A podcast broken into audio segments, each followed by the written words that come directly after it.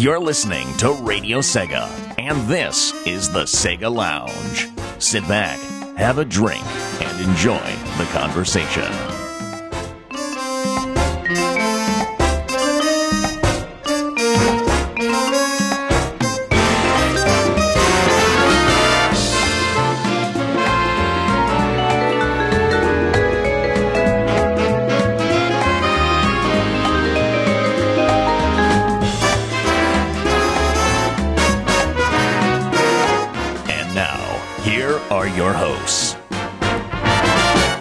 Everyone, and welcome to the Sega Lounge. I'm KC.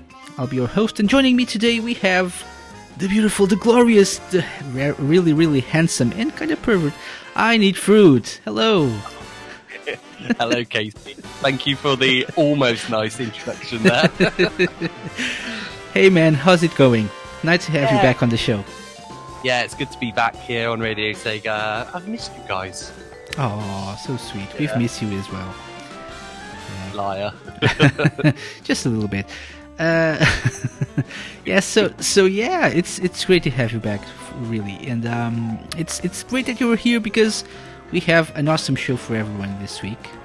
What this is yeah, it's the week of the usual tie-in with uh, the Megavisions magazine, and so what special interview do we have for our beautiful listeners today? We have very special guests, uh, the guys over at OC Remix. So we have David Lloyd, aka DJ Pretzel, and Larry Oji, aka Lion Tamer. So, uh, two great guys. We, we had a, a blast uh, recording this interview. Uh, it's been uh, recorded, you know, for uh, or uh, two months ago, Yeah. roughly two months ago. So, um, and and it was great. Uh, shortly after they celebrated their uh, 17th anniversary, Poster Remix's uh, 17th anniversary. Um, yeah, we, we talk about lots of stuff. The origin of, of the website. Uh, we talk about some future projects as well, right? The- Yep. the and we talk about um, stuff. the Nights albums, the Sonic albums that the OC Remix put out, as well as some of the other kind of uh, indie stuff they, they've got going. Uh, Yeah. on- yeah. Great Mhm. interview. Exactly. If we do so to ourselves. Yeah, we're kind of biased, but you know, I think people trust us or not. Uh, yeah, let's see. Just you know, keep listening and tell us uh, afterwards if you liked it or not. We also have uh, a Sega Launch challenge for them, so let's see what happens this week. That's always something exciting. Uh, besides that, we have uh, Dylan Cornelius back with another edition of uh, his Sega Does Roundup, you know, talking about some of the games he's been reviewing uh, on SegaDoes.com. So, you know, stay tuned for that. Uh, Win Review also has his usually or usual uh, memories of Sega.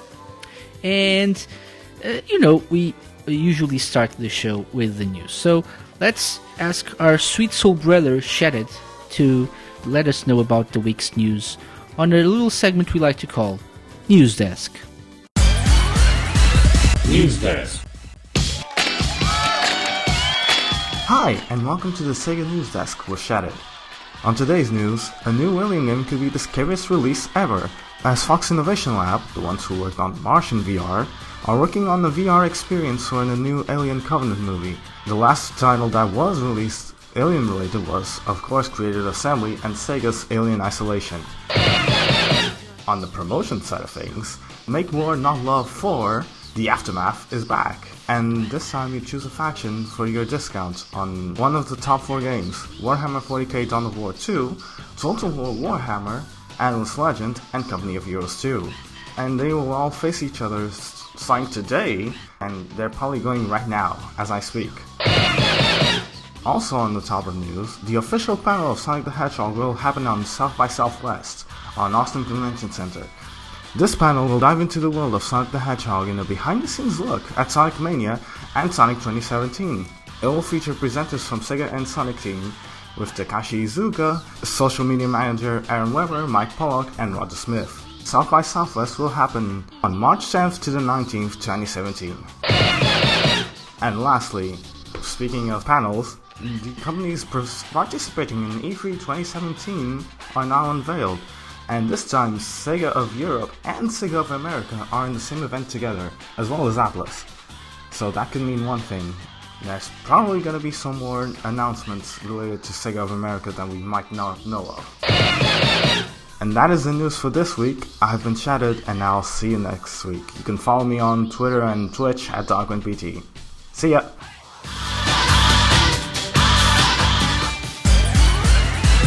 News Desk.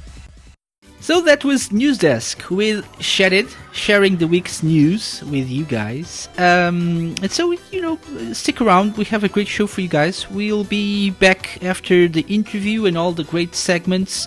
And, you know, we'll have some other uh, exciting news to share. Not only about this show, but some other community stuff that's been happening. So, you know, keep it here. This is the Sega Lounge on Radio Sega. Enjoy some music now.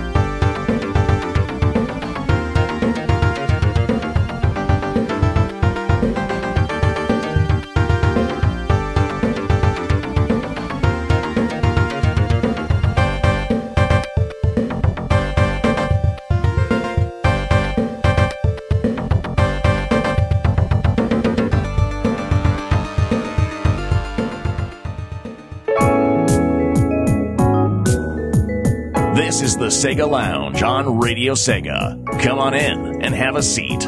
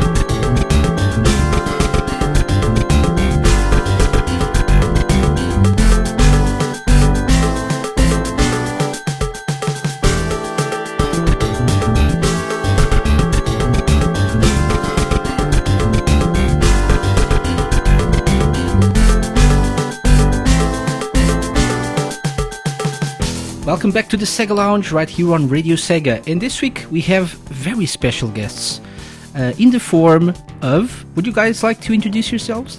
Larry, would you like to introduce ourselves? Uh, yeah, sure, absolutely. Well, um, I'm Larry Oji, uh, otherwise known as Lion Tamer. I'm the community manager and one of the judges at ocremix.org.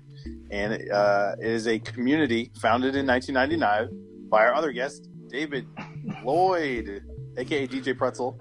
And uh, he started it because he's a huge Sega nerd. So uh, he can talk about how it started and uh, where this community of musicians that interpret video game music originated from.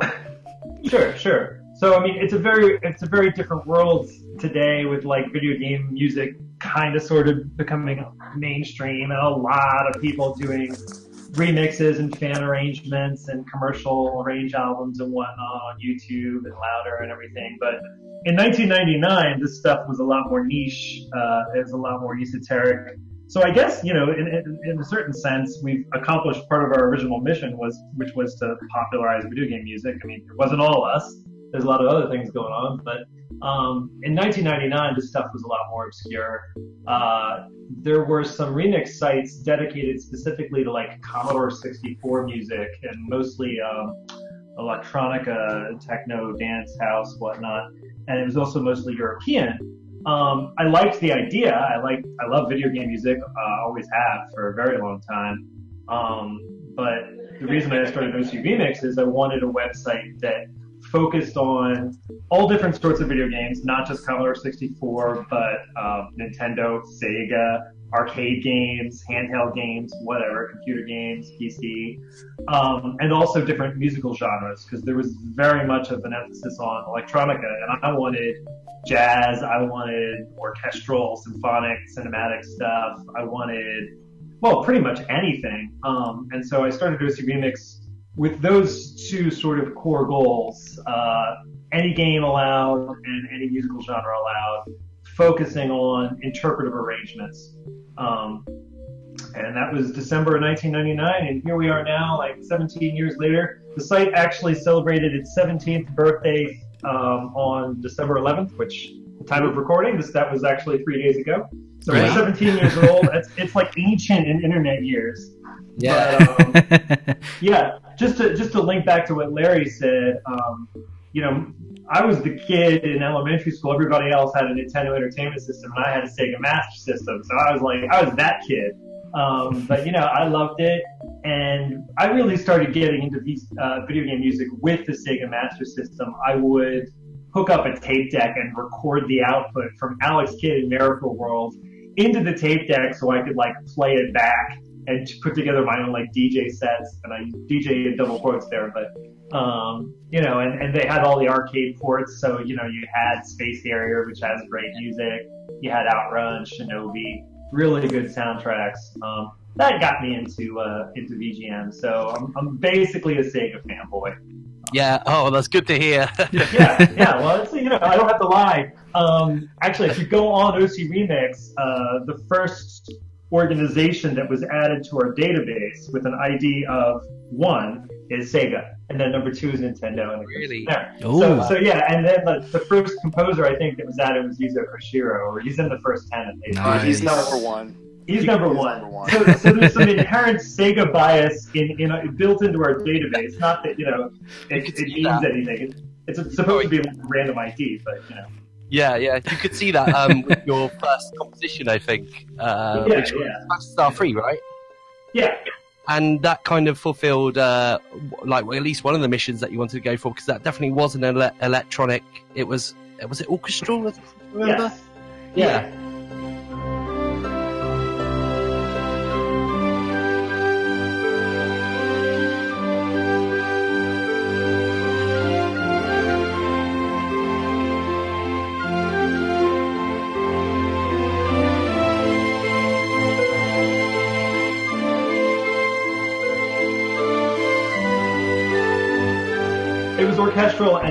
Again like double quotes because wow back then the other thing that's changed in the last 17 years is like technology um, back then i was using like a, a, hardware sampler with a total of like 8 megs of ram and Ensoniq ASR 10 um, you know computer software exists uh, existed at the time for sequencing, but it wasn't anything like it is today. So like things have just blown up uh, in terms of technology and everything. So some of those older mixes, that one included, it doesn't sound fantastic, but you know, it, it, holds up all right. Yeah. Yeah, but right right from the get go, there I, I did a lot of Sega. I did Phantasy Star 3, Shinobi, Space Harrier, Alex Kidd pretty early on, and I tried to do a lot of different genres that people weren't doing, musical genres.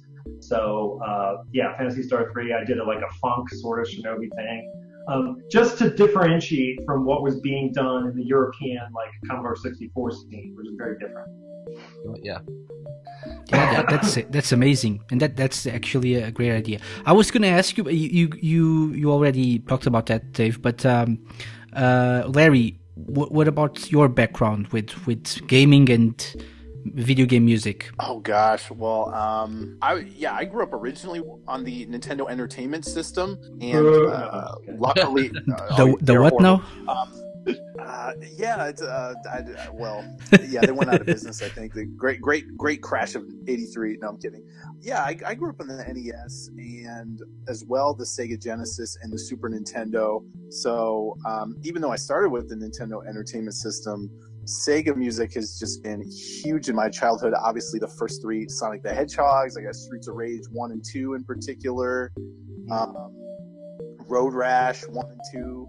I think are, are very underrated, and yeah, um, me too, definitely. yeah, yeah. I mean, the the the the, the uh, the way those leads sound in Road Rash is uh, pretty are, are pretty abrasive, but they're kind of a uh, they're kind of a what would you call it? Uh, they're, they're, kind of a they're an acquired taste, I would say. But I, I really enjoy it. But I really enjoyed the energy of, of the music in those games. Um, so yeah, I mean, just just grew up with the traditional, um, you know, home uh, consoles that were available, you know, in the in the 80s and and uh, early 90s and whatnot. And I think when I got to college, my thing was kind of recapturing some of the nostalgia by finding video game music on Napster. So it wasn't just I was looking for mainstream music out there, but I would search for um, video game music that I grew up with. And while there were some, there were some albums that were out there that I guess somebody had ripped, you know, some professional Japanese soundtracks. So you could find, say, the Streets of Rage one uh, one album or Streets of Rage two was out there because that also had a, a U.S. based release. But there were a lot of other soundtracks that were difficult to find. And I think, and um, and uh, so that's why I think OC Remix, which I was told about uh, back in 2002, so the site had been around for about um, two and a half years at that point. It really hit that nostalgia button for me as a video game music fan because not only could I go back and you know kind of reacquaint myself with music that I had grown up with, but I could also then um, discover lots of new games that I'd never played before. So, for example, you know, Dave had remixed Phantasy Star 3 for his first uh, track. And, you know, OC Remix for me was, was an introduction to say, you know, the, the Phantasy Star series in general, or, you know, Space Harrier and all sorts of other, uh, you know, great titles like that. So, um, you know, oh boy, I, you know, I didn't have a lot of games growing up. And so that, that kind of limited, you know, what, what I knew about as a kid. But I think, you know, yeah, once I got to college and really got to, you know, get that, get a nice, you know, T1 internet connection and, and get to explore around, I really was able to expand, you know, what my appreciation after the, the fact. And, uh, you know, that, that, that stuff will never leave me. So, I mean, here I am, you know, uh, 12 years later after joining the site on staff and I, I thought I would only put in maybe about five years and then kind of move on to something else. Not that I would, you know, dislike it, but just, you know, kind of, you know, just kind of move on to other things. But I had no, yeah. Then here I am, and I guess I'm, I'm the unofficial number two of, of, of OC Remix. Yeah, and I mean, you, you, you said the site started in 1999, right? Mm-hmm. So that, I mean, uh, we did say like in terms of the internet, that's that's ancient, but there must have been some kind of formula, some kind of reason that it is so popular because I think, um, especially for me, when I stumbled upon it, it was like a, a gold mine. I it, it, realizing that other people were into video game music enough to actually decide to put a guitar lead over the top of classic chip tunes and stuff. So, yeah. It- um, any ideas of or what maybe what makes remixing in general so popular? Well, I mean, just to get it out of the way, we're not using the traditional definition of the word remixing, and we're we're kind of honest about that in our in our FAQ or somewhere we talk, talk about how it, it's really more of an arrangement than it is a remix. Mm-hmm. Um, the the distinction being that a remix, at least traditionally, uses the original audio and samples it and then chops that up, some piece of the original audio. Whereas what we do, um, 99 times out of 100, I'll say, is start from scratch, um, building up an arrangement that can be very different from the source tune, the uh, the original video game music, in terms of well, tempo, instrumentation. Um, obviously, musical genre is a big one. Um, so it's it's really like recreating the uh, the original in just a new light, casting in a new light. Um, as to why that's popular, I mean, like I'm as a listener of video game music, um, people appreciate different things. And it's, it's very interesting to see what people gravitate towards. But the reason I like VGM and in general, what I look for in music is like really strong uh, melody. So I'm very melody centric. And I think because especially a lot of the earlier systems, um, you know, the, the resources were limited. The chips couldn't do, you know, fantastic symphonic scores. It had to be sort of like FM basic synthesis that there was a lot of emphasis on melody in 8-bit and 16-bit um, video game music, and thus it's to me a little bit more attractive to arrange something from the arranger's perspective. Um, it's more attractive to arrange something that has a strong emphasis on melody and harmony because those are, those are sort of like the core ingredients that you're going to work with uh, in terms of changing the chord progression, you know, modifying the melody from like a four four time signature to a three four time signature, all sorts of fun stuff.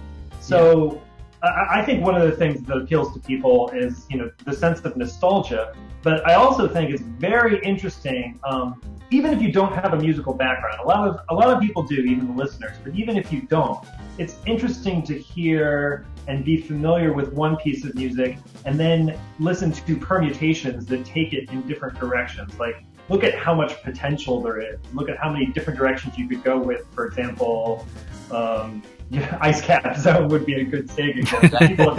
yeah, I mean, most, a lot of the most mixed songs happen to be, uh, you know, Nintendo or, or Square Enix. Um, with Final Fantasy VI, Chrono Trigger, uh, Zelda, Super Mario looming large.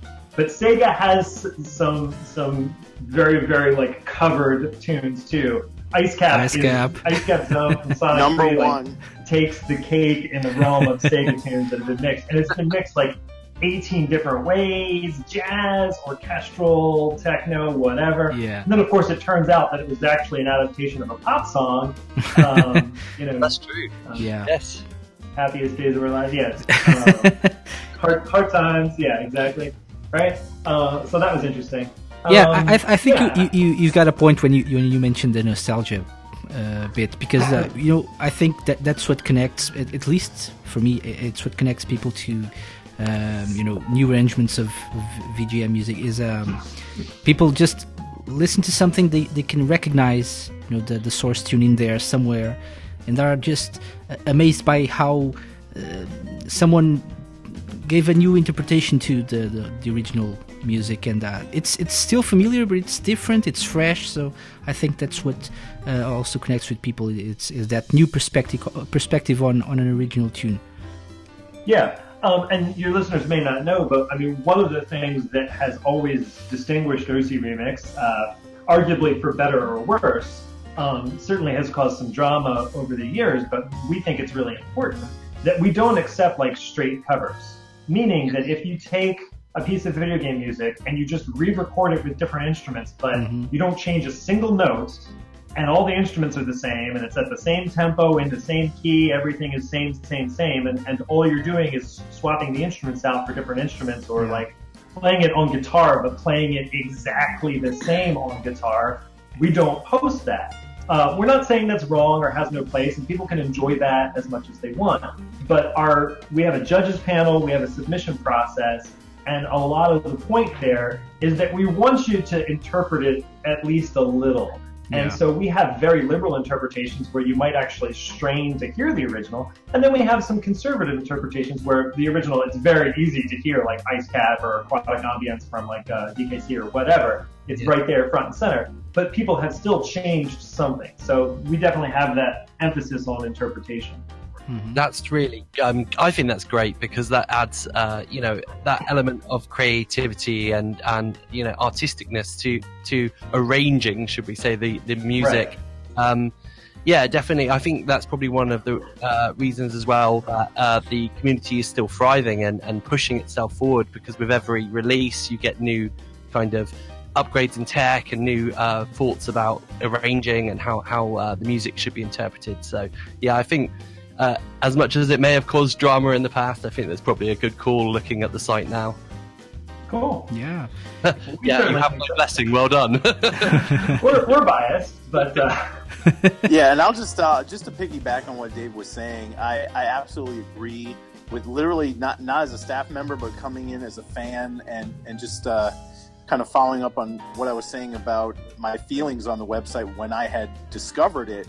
Um, again, I didn't have a lot of games growing up, so when I first encountered OC Remix, I downloaded maybe about this is back in the day where OCR had maybe about 500 tracks at the time available and I downloaded about 30 from games that I recognized and literally just stuck in my comfort zone of nostalgia like oh I remember that game I remember that one and for me initially that was about the extent of what I did you know that was the extent of what I looked at and I was content with that and I was, I was like okay you know bookmark the site this is good and then when a friend of mine who I told about it heard that all of the music available for it which is another reason why we're popular when he heard that everything available on the website was free he went wait a minute free and he downloaded everything in like a couple of weeks. He went and just downloaded everything. He's like, "Oh, I don't care Download all the music's free. I wanna check music." It out." He got this was before torrents. This is this is actually in the days where it was going to hurt you know OCR's bandwidth costs if you just hammered them and downloaded everything at once.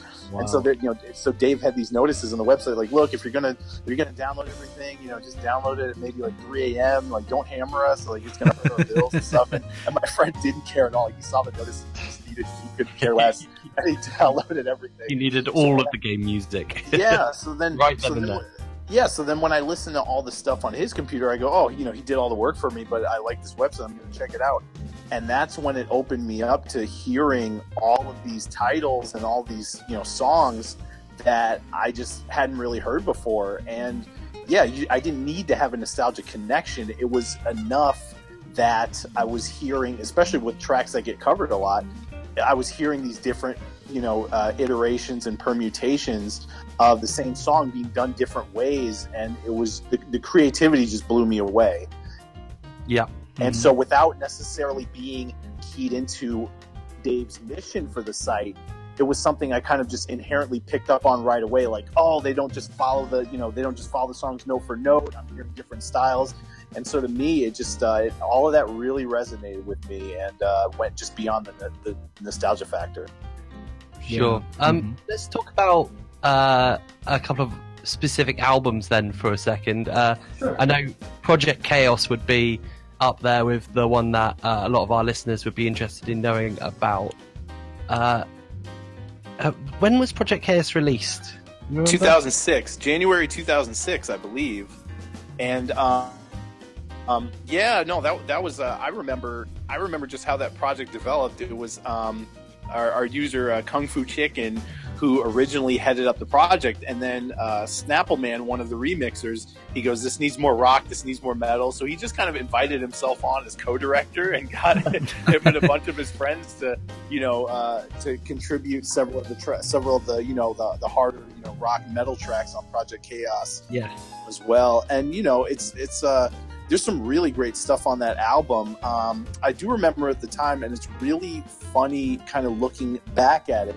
But you know, for those that know Danny Baranowski, who's you know the composer of Super Meat Boy and the, the Binding of Isaac and Crypt of the Necrodancer, and Canabalt, etc., he has a, a great track of the Marble, uh, an arrangement of the Marble Garden Zone from Sonic Knuckle Three. Knuck- Knuckle Knuckle Duster, Duster. yeah. yeah, which had which had you know really like um, you know, really kind of zanily delivered lyrics, and which I thought were, were really awesome at the time. And I just, it, it's so funny with the passage of time and, and with people kind of you know achieving success, how the I wouldn't say the, the overall consensus because I think a lot of people liked it, you know, back when it was originally released. But it's so funny because I remember hearing people complain about it, especially you know, with video game music. A lot of people don't like when previously instrumental music gets lyrics added to it. They just, for yeah. whatever reason, it triggers people for, I don't know, I really don't know why. They're playing video game themes with, with vocals and with lyrics. But I remember with Knuckle Duster, people were like, oh, you know, I don't, I don't like the lyrics are added. This is goofy. You know, he can't sing. It's just too zany and stuff. Like It's, it's just weird. It's too weird. And now, you know, and, and uh, you know, going forward, you know, 10, decade since the album has been out, there's so many people that are either like, "Oh my God, Danny Baranowski's on the album. This is amazing," and "Oh, I love that track," and just he's so creative. It like so. Don't get me wrong. Like I said, I think most people enjoyed it, but you would hear that vocal segment that hated it back at the time and were like, you know, and I, I, specifically remember, you know, well, he's not as good as some of the old school mixers that were there. I'm talking about literally complaints for that specific track and then ten years later, it's like he's a genius. I love it. So it's it's it's so crazy how you know opinions can change. Yeah, definitely. Yeah, It's such a fakers, phenomenal fakers. album, though. yeah, and I think, and I think for, and I think as far as like the remix goes, you know, um, you know, about ten years ago, I would say even earlier than that, we used to have kind of some infighting in our scene because some people that submitted kind of some rock and metal arrangements got rejected, and then it turned into wrongly, might I add, it turned into some kind of overarching theme that like, oh, they don't want rock, they don't want metal, and that kind of stuff. Which you know, if if you've heard some of the older tracks on OCR from you know contributors like Goat or Ailsean and stuff like that. Yeah. You know that couldn't be further from the truth. We we we lo- you know we love rock. You know we're always open to that uh, before. and We're open to that now. But you know with Snappleman on board, he really pulled in a lot of um, you know great arrangers that added those rock and metal elements and really brought them to the forefront. So it was kind of it was, I would almost say it was a little bit of a, a beginning of a, almost a re- resurgence of rock and metal on OC Remix at the time. But yeah, tremendous album and a soundtrack that is definitely you know near and dear to my heart. Sonic Three and Knuckles. Yes. And- funny. and Knuckles. It's funny because um, when when Sonic when Project Chaos came out in, in 2006, it looks like uh November 19th uh, was the actual release date. But that was the, that was the eighth album we had done, and the third album was actually Sonic 2. And Yeah, then in Hedgehog two- Heaven, right? in- yeah, exactly. And then in 2011, we finally got around to doing the original Sonic the Hedgehog with Sound. Yeah. um, so we went two, three, one, which is a little counterintuitive. Um, Project Chaos, I think, really stands up, especially given 2006. I love Sound of Speed.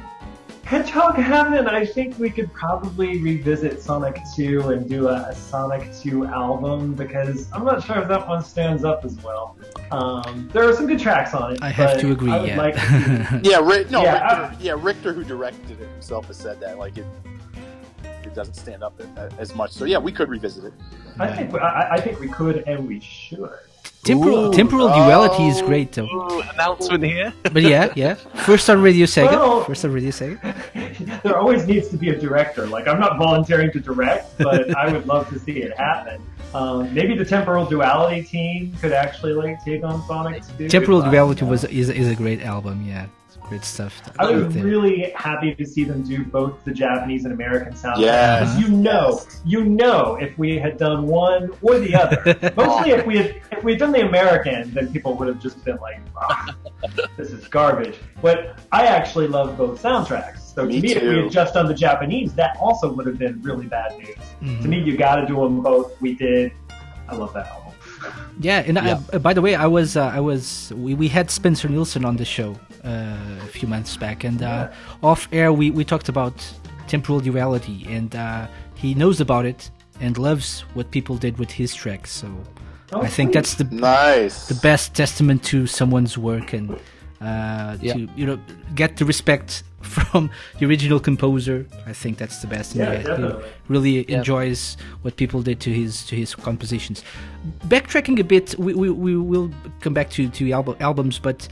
Uh, just to clarify, there's there's a, a difference between submitting an individual track to OC Remix. There's there's a panel of judges that uh, you know evaluates the work of the the, the, the piece, the, the work of, the, of the composer. Um, but when it comes to albums, it's a bit more liberal. if I do say so myself, right?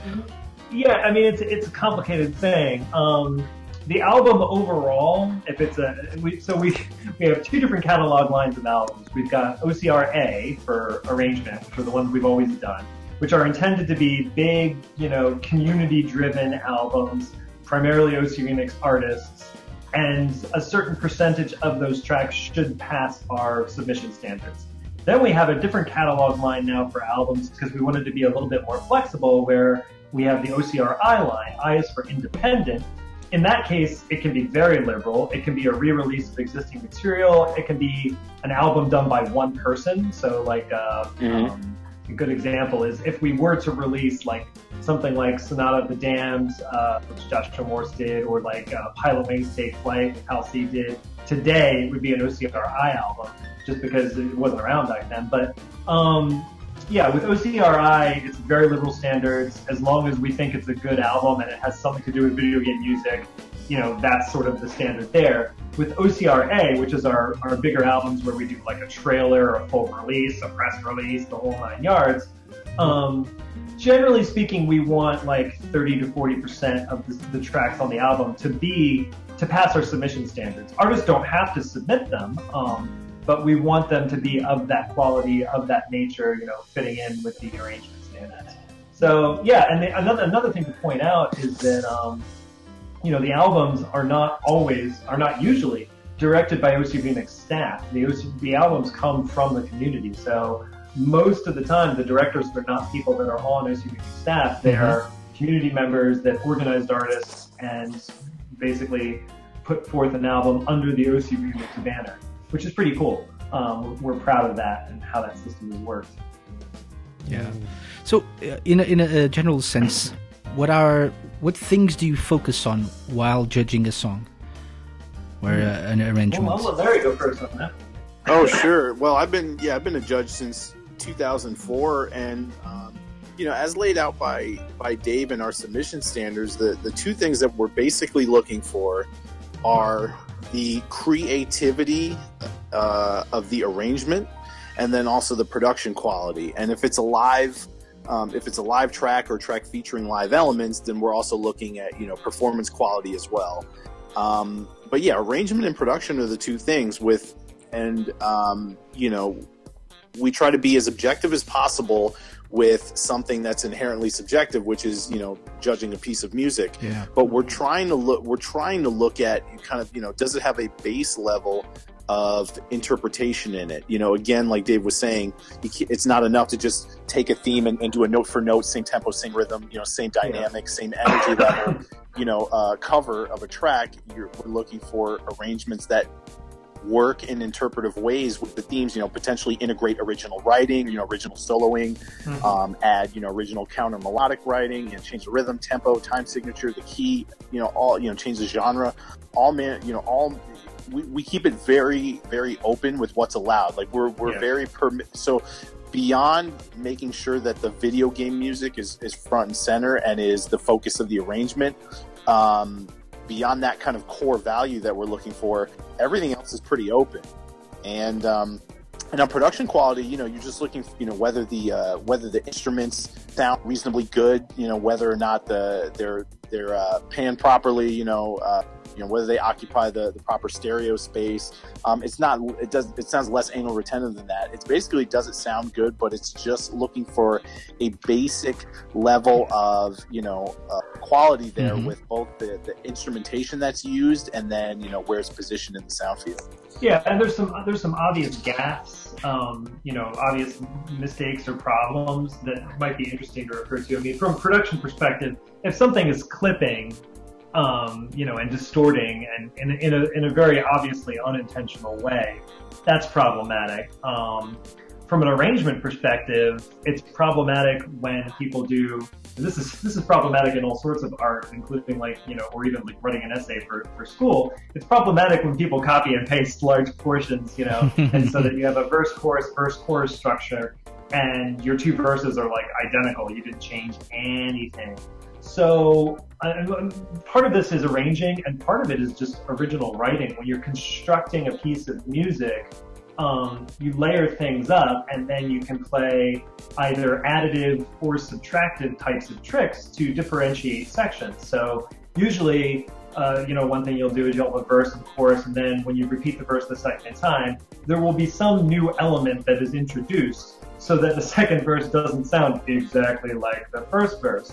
If when people don't do that, when there are clearly repeated sections that are 20 to 30 seconds long verbatim in a mix, that's something the judges will notice, and that's something that will be held against you because, well, it, So a, it's kind of lazy. basically, Yeah. don't be lazy, right? don't be lazy. Uh, but uh, the other thing is like the flip side of that is be creative. Yeah. So and even if you think the verse sounds really good, if you're repeating it a second time, you should probably just do something. For for the people that are listening closely and paying attention to every last detail, we have a lot of listeners like that. Um, the listening community for Overclock Remix will get references, will listen closely um, a lot of the time. So you know, just throw something in there. It's it's, it's part of what makes music fun, really, is, is that sort of thing, attention to detail. Mhm. Um, yeah. yeah. Um, Makes sense. In terms of what, uh, and one other thing I would add is like that's that's what will get a mix on the site, like what Larry talked about. Uh, relatively clean production that sounds intentional and has a, a coherent aesthetic to it, and then arrangement that is creative in one way or another and interpretive. Um, that's what makes a mix good, and good mixes get on the site. What makes a mix great is like it's a different list of things. Like what differentiates the real, like in my mind, standout tracks. Um, to me, the, the, the best thing is to have a really good arrangement idea. So you can arrange almost any piece of music in any other style, and you can change it up, and you can alter the time signature, do whatever it takes. And it's it, there's a difference between what's possible and what really, really works well. And so when you stumble upon an arrangement idea that really works well, um, that's what usually makes a great mix. And then you still have to execute everything else. The production has to be there, the arrangement has to be creative. You can't copy and paste or be lazy. But you also just have that really good idea. So like, just take, um, I don't know, what's a good example? I'm trying to think of a Sega example, and my mind is like drawing a blank. Oh, it's but I know cool. You can you can use whatever you want. Uh, yeah, I mean, Harmony's remix of Secret of Mana, Dragon Song, is like a fantastic arrangement idea. Even if he didn't sing well and play all those instruments, even if the production had been terrible, which it wasn't, it still would have been very clear that this was an arrangement idea that needs to happen. Um, now he actually aced the production and like everything's clicking, so it's it's a sort of a legendary mix. Um, but you know, having that really really good idea where everything clicks and you're taking the melody and the genre works, or you make a tweak to the melody, you change the progression in a way that really kind of makes sense. Um, you know, one mix that I'm still proud of that I actually think I had a pretty good idea. You know, production is is, is iffy, it's older, but um, I did a remix of the original Sonic the Hedgehog uh, hog called Love Hurts, and I think, yeah, yeah. I mean, like, I, I don't want to toot my horn too, my own horn too much, but I think it stands up. I still listen to it, and I'm like, hey, this is pretty good.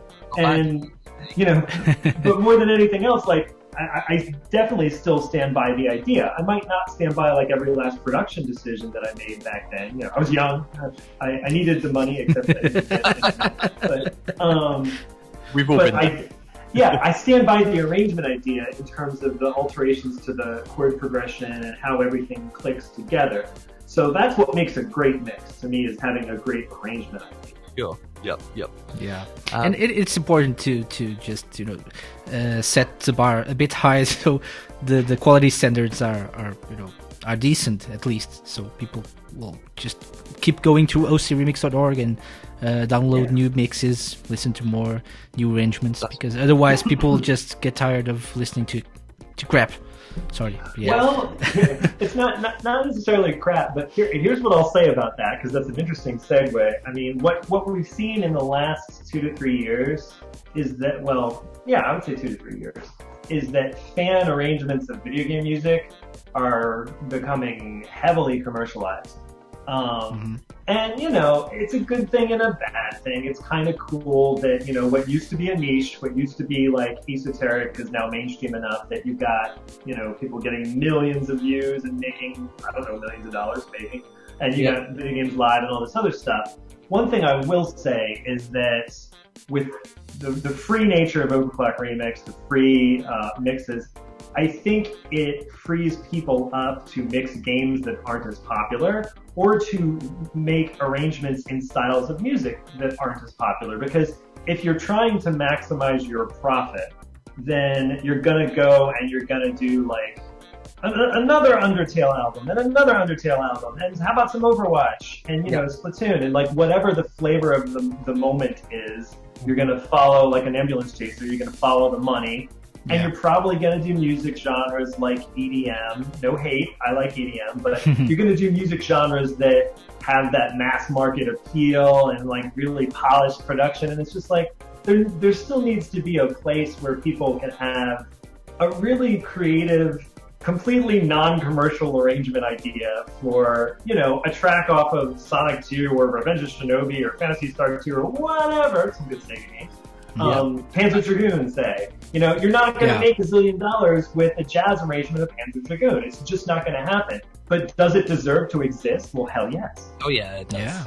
Well, uh, Data Discs just put out a, a, a vinyl of the, Yeah. the, the soundtrack, and it sold out. So, you know, I don't know. Maybe go. it's commercial enough. I don't know. Yeah. Maybe. I don't know. no, yeah, but yeah, you're right. I, I, I see where you're coming from. Yeah. So I, I think I'll pick, it, I'll pick a more obscure game. Decap Attack. I don't know. Uh, Psycho Fox. Tap attack. I Wow. mean, Aztec Adventure. Sega Master About to bust out Cyborg Justice. Yeah. Whatever. Master of Darkness.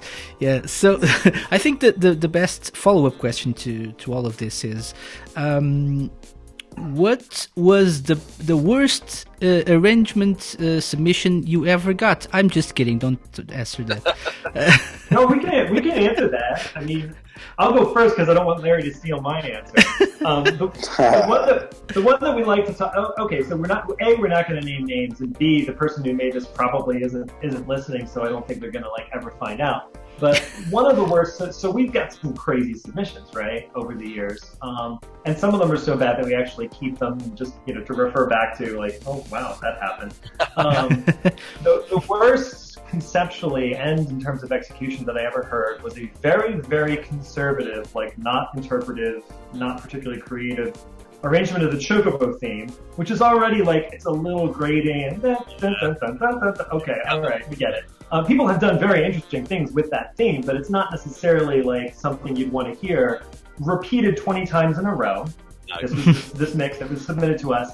But here's the catcher. Here's the, the, the genius part. On the left side of the stereo spectrum, it was playing, and then it was almost like a round where delayed, uh, I would say like a couple seconds. On the right side was the same thing, but with a two second delay.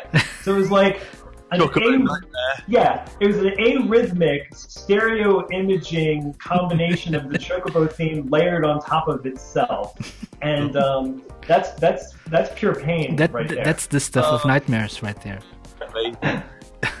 Larry, you got anything worse than that? one one that comes to mind, and I wish it were still out there because I don't I don't think it exists out there. But there's this one Altered Beast track that we got submitted called "Unleash the Beast," Unleash the and it was the, and it was the first stage theme, and it was nothing but orchestral stabs as the instrumentation. That's it. Like that was the No. one technique in there. Oh. Yeah, no, there, I think there were other things going on, but yeah, the, the orchestra hits. Th- th- There are some, so like part of learning how to arrange is, is learning like which instruments do what. So, Making for example, yeah, well, I mean, no, just like you can sequence a guitar like on a keyboard to, to do any sort of part that you want, but it's only going to sound like a guitar if you kind of sort of know how an actual guitar works. Same Yeah. thing with a, like a flute part. It would be weird to have like a, a monophonic flute solo, which is one note at a time, and then all of a sudden there's a chord. I mean, did two other flute players show up? Uh, I don't know. so part of part of learning arrangement is learning how the actual instruments work, even if you can't play them. If you're sequencing for them, you have to understand them. In this case, Unleash the Beast, which yeah, I remember this one. Um, there was an orchestra hit solo. And there, there are some instruments that you want to do solos with. I mean, there's traditional like piano solo, guitar solo, sax solo, right? Flute solo, sure. Synth solo. Um, But orchestra hit solo, it, it's not. No, you don't. It, it doesn't. It's not not commonly done. And I think that sometimes you know you want to innovate, you want to do something that no one else has done. But sometimes there are reasons no one else has done it. In this case, the orchestra hit solo probably. I mean, maybe someone will hear this and be inspired to meet the challenge and get a mix posted on OC Remix with an orchestra hit solo. But I doubt it. I was about to say that's going to be a knuckle duster in, in, in seven Yeah. years. Looking back, I mean, going, oh, That's, that's glad." a throwdown. Yeah, if someone manages that, that would be quite a feat. that would be great. There you go, challenge issued. Yeah. So I think on- on this quite positive note, uh, it's time to uh, take a quick music break and play some of the tracks that you guys requested for us to play on this show. Uh, and we'll be right back on the Sega Lounge with, with more from, from David and Larry. Uh, and uh, we, we got a little surprise for you guys as well. Uh, because, you know, we, we like to surprise our guests with good stuff. And I say good, do I really mean good? We'll see, we'll see. so uh, keep it here. This is the Sega Lounge on Radio Sega.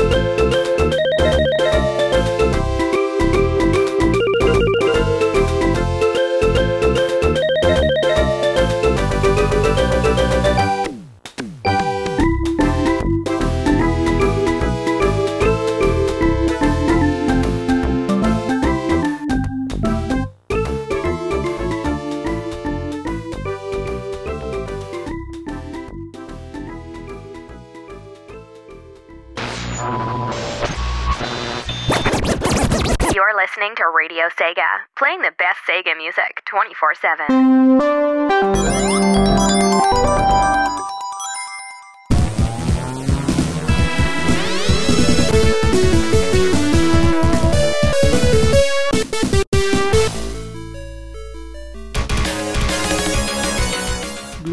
Radio Sega listeners. This is Dylan Cornelius of SegaDoes.com, the website that is committed, committed having reviews of every game ever released on Sega consoles. We go in chronological order. Been doing this thing since 2014. Started with the SG-1000.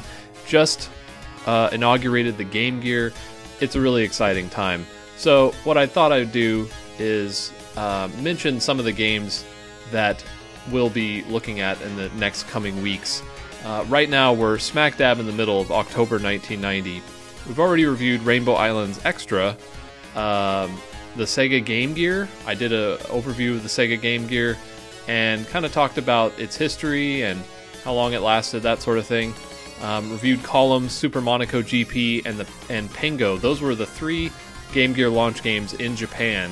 Not the strongest of launches, but you could argue that Columns was trying to be the Tetris killer app there. Um, and coming up soon, we have a lot of uh, Mega Drive slash Genesis platformers and shoot 'em ups. Holy crap, do we ever! Rastan Saga 2, the sequel to Rastan for the Master System. Final Zone, uh, I believe a shoot 'em up. Slaughter Sport, uh, it was called Fat Man in Japan for reasons still unknown. Uh, we'll have to see. Burning Force, Arrow Flash, Tel-Tel Stadium, a baseball game that connected to the Sega Mega modem in Japan. That should be fun. Uh, Dynamite Duke, Zongear for the Game Gear is a strategy game, I believe. Never came out anywhere else other than Japan. And Fire Shark, another Toaplan gem, I'm sure. So that is what we have for October 1990 coming up. I hope you all look forward to that. Again, the web address, segadoes.com. I also have a podcast that you can find on Libsyn as of yet, as of the moment, segado.libsyn.com. It's coming to iTunes. We only have two episodes so far, but we'll be pumping out more for you soon. And there, it's me and my host, uh, my co-host Jeff Rudd from Hardcore Gaming 101, and we just talk about the games I've reviewed in depth. Um, and also, if you like what you read, if you like what you hear, check me out on Patreon.com, Patreon.com slash Dylan Cornelius, and you can contribute and get some get some goodies as well. Thank you so much for having me on Radio Sega. Look forward to talking to you next time.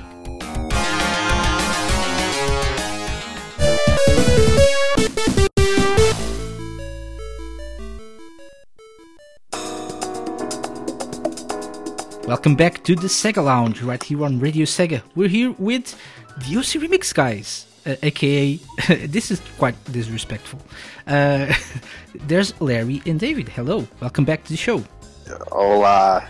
Always good to be here. This is excellent. Awesome, and uh, we're so happy that you're here. That we've got a surprise for you. Uh, every week on the Sega Lounge, we uh, obviously have different guests, and then we have a surprise. Uh, everyone loves surprises, right? I do. Is is the, is is the surprise that you're sending me a Sega 32X? Uh, is that a good surprise? That'd be a good surprise. Would that be a good surprise? I'm not sure. a couple and of Doom games. and, a And Doom, okay, and Doom, along okay. with it. That's that's not bad. Yeah, that's not bad. No, but the surprise is something else. Actually, it's something we like to call the Sega Lounge Challenge. Uh-oh. So Shoot. Here we go. So- is it IDing stuff? Oh. we'll see. We'll see. The, the first thing we need to do is to play the intro to the Sega Lounge Challenge, just you know to get you in the mood for this. And so, just just sit back and, and enjoy the the Sega Lounge Challenge intro, guys. Now, you know our guests. They're amazing. They're stars. But are they ready for the Sega Lounge Challenge? It can be a quiz in reverse music. It can be anything we want. Welcome, Welcome, to your doom. I mean, welcome to the Sega Lounge Challenge. Indeed. So, This is Good amazing. voice acting there. That sounded like Dracula. uh, th- that or just James Earl Jones, our good friend James Earl Jones, um, JJ as we like to call him. Maybe not, maybe not. Uh, so, David and Larry, uh, this is the Sega Lounge Challenge. Welcome to the Sega Lounge Challenge. As the guy said, it can be anything we want. Um, but I think I think just going with with music uh, in reverse or not would be too easy for you guys. So instead, we have something we like to call Spot the Sega Mix. My question for you guys is Would you like to play um, together or against each other? I, I, prefer, I like the co-op. I don't know, Larry. I like the co-op, and I will mention that um, you know Dave does beat his niece in Mario Kart 8, so I thought he was going to pick the competitive. like he doesn't, he doesn't take it easy on her. It- I thought he was going to take it easy here. I've heard. He's a, yeah, he's a terrible person, yeah. a day there. Okay. In order, in order to, in order to, okay. So here's the thing: we're going to live or die with, with whether we represent OC Remix well. So we will do the co-op. Okay. good choice, good choice there. So, Okay, okay. uh, yeah, I'm not sure if I'm rooting for you right now or, or not. After that shocking uh, beating the knees uh, development, I'm not sure, but in video Let, let, games, let's not in real it. I don't let her win. When you say beating, that just sounds infinitely worse. let let's yeah whatever makes you happy yeah uh, so the, the game is called spot the sega mix uh, but you, you'll need to uh, spot the sega mix from the titles alone we're gonna we, ha- we have six sets of three different uh, oc Oh my remixes gosh. oc Oh, remixes dude. we have the titles just the titles uh, and you have to you know identify the sega oc remix out of the three possible. All right, all right, all right. Right, right. So, um, let's let's go with with the first set. I need fruit. Would you like to to start? Wait, wait, wait, wait, wait. Before you start, I just want to say I feel like we're going to do great. That's all, that may or may not be setting us up for disaster. It's amazing. No pressure, no pressure. So, so did Hillary Clinton, so we'll, we'll That's see. true. Oh yeah, that's Oh, true. That's true. Sorry, You're Hill. gonna get trumped. Let's. okay. Um. So number one. Um. I guess shall I just go straight into this? Yeah, yeah. okay. it. let's- right. So the first question is, um, is it Dungeon Cave Buried Alive mix, Oh, I know what that's from. Shot, or Routine of War? Okay, hold on. Wait, Dave, do you want to try this, or I Um, believe I've got it? What do you, you know Dungeon Cave? Oh, I know. Oh, yeah, that's from Skies of Arcadia. Okay, so that's ruled. Uh, are we That- calling yeah, that a Sega want- game? It's got to be the Sega game. That's that's your answer. Bull in the China Shop is from. Uh, it's from a Oh, Smash Bull game. of the China That was Shop by definitely Big not it. Big What was the third? So I- that's I- not it. third title. Routine, Routine. of War. Routine of War. That's Metal Gear Solid 4. I think. I'm, I'm really glad I'm not playing. it's it's, yeah, it's we'll, we'll go with the first one. Dungeon Cave Buried Alive Mix. so are they correct? Does it does a bell go off? I, I, I don't know. Should I? Should we have a drum roll or something? Like, Did we win something? I, I, ca- I can. We can have a drum roll. I think I have a drum roll somewhere. Uh, Let's do it. where's, where's the drum? Oh, there we go. There's the drum roll. It's okay. Okay. Let's. is it right or is it wrong?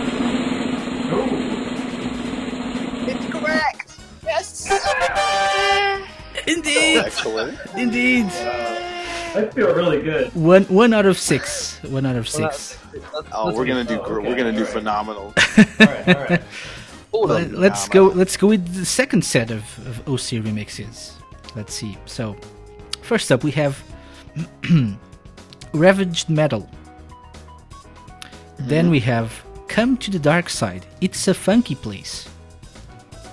And the third one is Full Paragon. I want to say it's the the first one from Golden Axe 2, right, Larry? Or Yeah, man. That's yeah. Shinray did that, didn't they? Ravage Metal. And then hold on, what were the other two? I just I'm now So- I'm trying to second one is Nostalvania. Comes the funky side. Is Nostalvania. That's That's right. Sure. Good job. Okay, and then the third one. Full Paragon. Wow. Uh, I'm drawing a blank on the third one. Um, Full I- Paragon. it's it's relatively familiar to me, but I, I would need more information. So I would say we go with the first, right? It, it's definitely the first one. first. How am I losing a full Paragon? Okay, well, I, about I think, I think we, we, we just don't need a drum roll. I, I just feel it's not fair because, you know, they, they got all their information correctly. So, you know, yeah, I know. It's correct, obviously. So yeah. Uh, by the way, let's let's just uh, you know track back and uh, give people some credit. So Dungeon Cave, Buried Alive mix by Steve Borden, I think. Uh, Skies of Yep. Arcadia. Uh, Bull in a a China Shop, uh, DJ JD, Super Smash Brothers Melee, Routine of War, The Dual Dragons, uh, and this is from Metal Gear Solid 4, Guns of the Patriots. nice. So you said Ravage Metal, obviously. So Shinray from uh, Golden Axe 2, Come to the Dark Side, It's a Funky Place, as uh, David said, Nostalvania. This is a mix of the, the Legend of Zelda, A Link to the Past, and Full Paragon by Psycho Crusher from Mass Effect. That's right. nice, dude. Yeah, That's relatively newer, so yeah, good job, man. Yeah, Yeah, so- good pick. two two out of six, two out of six. Oh, actually, two out of two right now. So yeah, Two Uh, for two. Two for two. Let's see. Let's see what what what happens. Um, let's go with the third set. I need fruit. Okay, um, so is it Radiance, Passing Through History, or Fiesta Among the Trees? Fiesta Among the Trees is Ristar. So Yes. yeah. hmm We're, And we're, then we're, um, we're, we're nailing it. Now, so now we far. need we need we need remixers as well. So you know, What? Uh, Yeah, yeah, I think- Ensemble there. What's the what's the Fiesta Among yeah, yeah, yeah. That, oh, jeez, that's the that's a super long name. That's like the Sand- South, South jazz, someone jazz Southwestern- Southwestern College Mega Super Jazz Ensemble. Okay, very There we go. That's close enough. Afro- Okay, so of Southwestern course you're, you're correct. Afro-Cuban. Yeah. I got it. let's Got it. Southwestern Yep. So, our Cuban jazz ensemble from Brightstar right there. Uh, Radiance was Ben Briggs in level 99 from part 64, and Passing Through History was Sibling on Chrono Cross. Yep. That is an awesome mix too, by Very the way. nice. Yeah. Uh, so you're you're nailing this. Let's let's go with number four. Let's see if this is a bit Oh, yeah. harder or Feeling not. pretty good. So um, first one. So fourth set. Number one, Dreamcatcher. Number two, Chasing Waterfalls. Number three, Lullaby of the Sky. First is first. It's the first one. That's by Scriptnik from Nights into Dreams, right? I hope. And then wait, wait. What, what were the other ones? Uh, Chasing Waterfalls and Lullaby of the Sky. Okay, Chasing Waterfalls was from our Donkey Kong Country 3 album. And then Lullaby to the Sky is DDR Kirby ISQ from something or other. Mario. Are you cheating? Are you, No, are you using an promise internet? I'm not. I yeah, yeah. Not. It sounds like it, but perhaps not. I don't know. Very suspicious. No, Larry actually has a really good memory for this stuff, which is why I went with the co-op option. I tag all the I tag all of our mixes, so yeah. Oh, okay. You're so so yeah you're talking to the right obviously obviously it's correct yeah.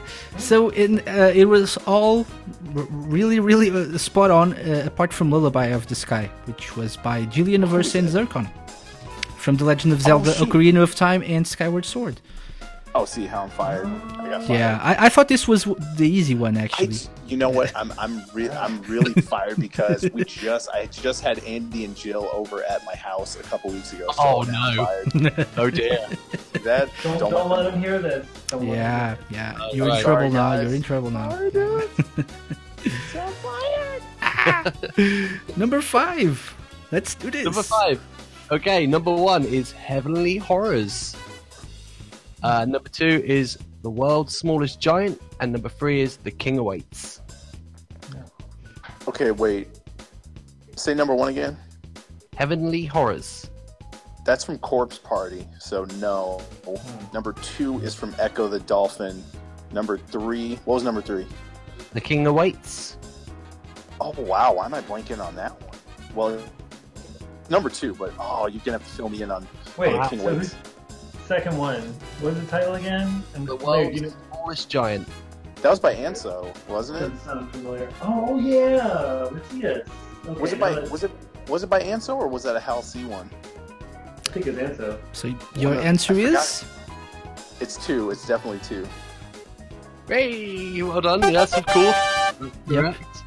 Heavenly Horrors by Digi E. Uh, Corpse Party, as you said. The They're World's awesome. Giant by Mateus. Uh, that was from actually that was from Ecco Tides of Time, the Sega CD version. I need to, you need you need yeah. you need to pronounce the name. You know. Matthias Hagstrom Yert Oh, Damn name. you, damn you! Let let him let I him do so. it. Oh, sorry. He was Uh, gonna butcher title- it. Aglistrom Gert. I I put- when we just called him Anso. I used this one on purpose because one of us was gonna butcher the name of the guy, and uh, yeah, DJ's curse. and, Wait, and what? the King awaits. I, I, I, I, I put the King of awaits in here because uh, from the title alone, unless you really, really knew it, uh, you wouldn't say it's a Super Mario Brothers uh, remix by Forest Fire. by Forest Fire. Oh, Forest Fire. Forest Yeah. Oh, yeah. Oh, yeah, yeah. from the title alone, uh, unless you really, really knew it, you wouldn't get That's there. That's right. Yeah. Yep. Koopa King. Okay, so let's go with the, the final one. So uh, five out of uh, five for, for five. So awesome. Let's go with the sixth and final one. Number one is Spirit of Law. Number two, A New Ray of Light. Number three, I Had a Name. New Ray of Light, right? Yeah, it's not. It's um. No, First yeah, is that's Phoenix Shining Ray. Force. Isn't that from Shining Force? And then Phe- yeah, first, Spirit of Lost from Phoenix Wright. Yeah, that's Melody and Detective Tuesday. Oh, and yeah. then New Ray of Light. Is that the FF Music DJ and SGX collab? Oh no no no no no no no no no! Is that Sa- or is that Saddle and Sir Nuts? Is it Sonic Triple Trouble? I think so. A New Ray of Light. It's either one of those. It's definitely a New Ray of Light though. Mhm. And then what was the third option, guys? I Had a Name. Ah, was that from Ecco? Uh, I mean, it's, Could it's not the ring. Like but Vince, I'm- Vinster's Ecco Mix, or No, his was Icon. oh, that's right. Yes. and then oh, I'm so blank. Oh, I, I had a name.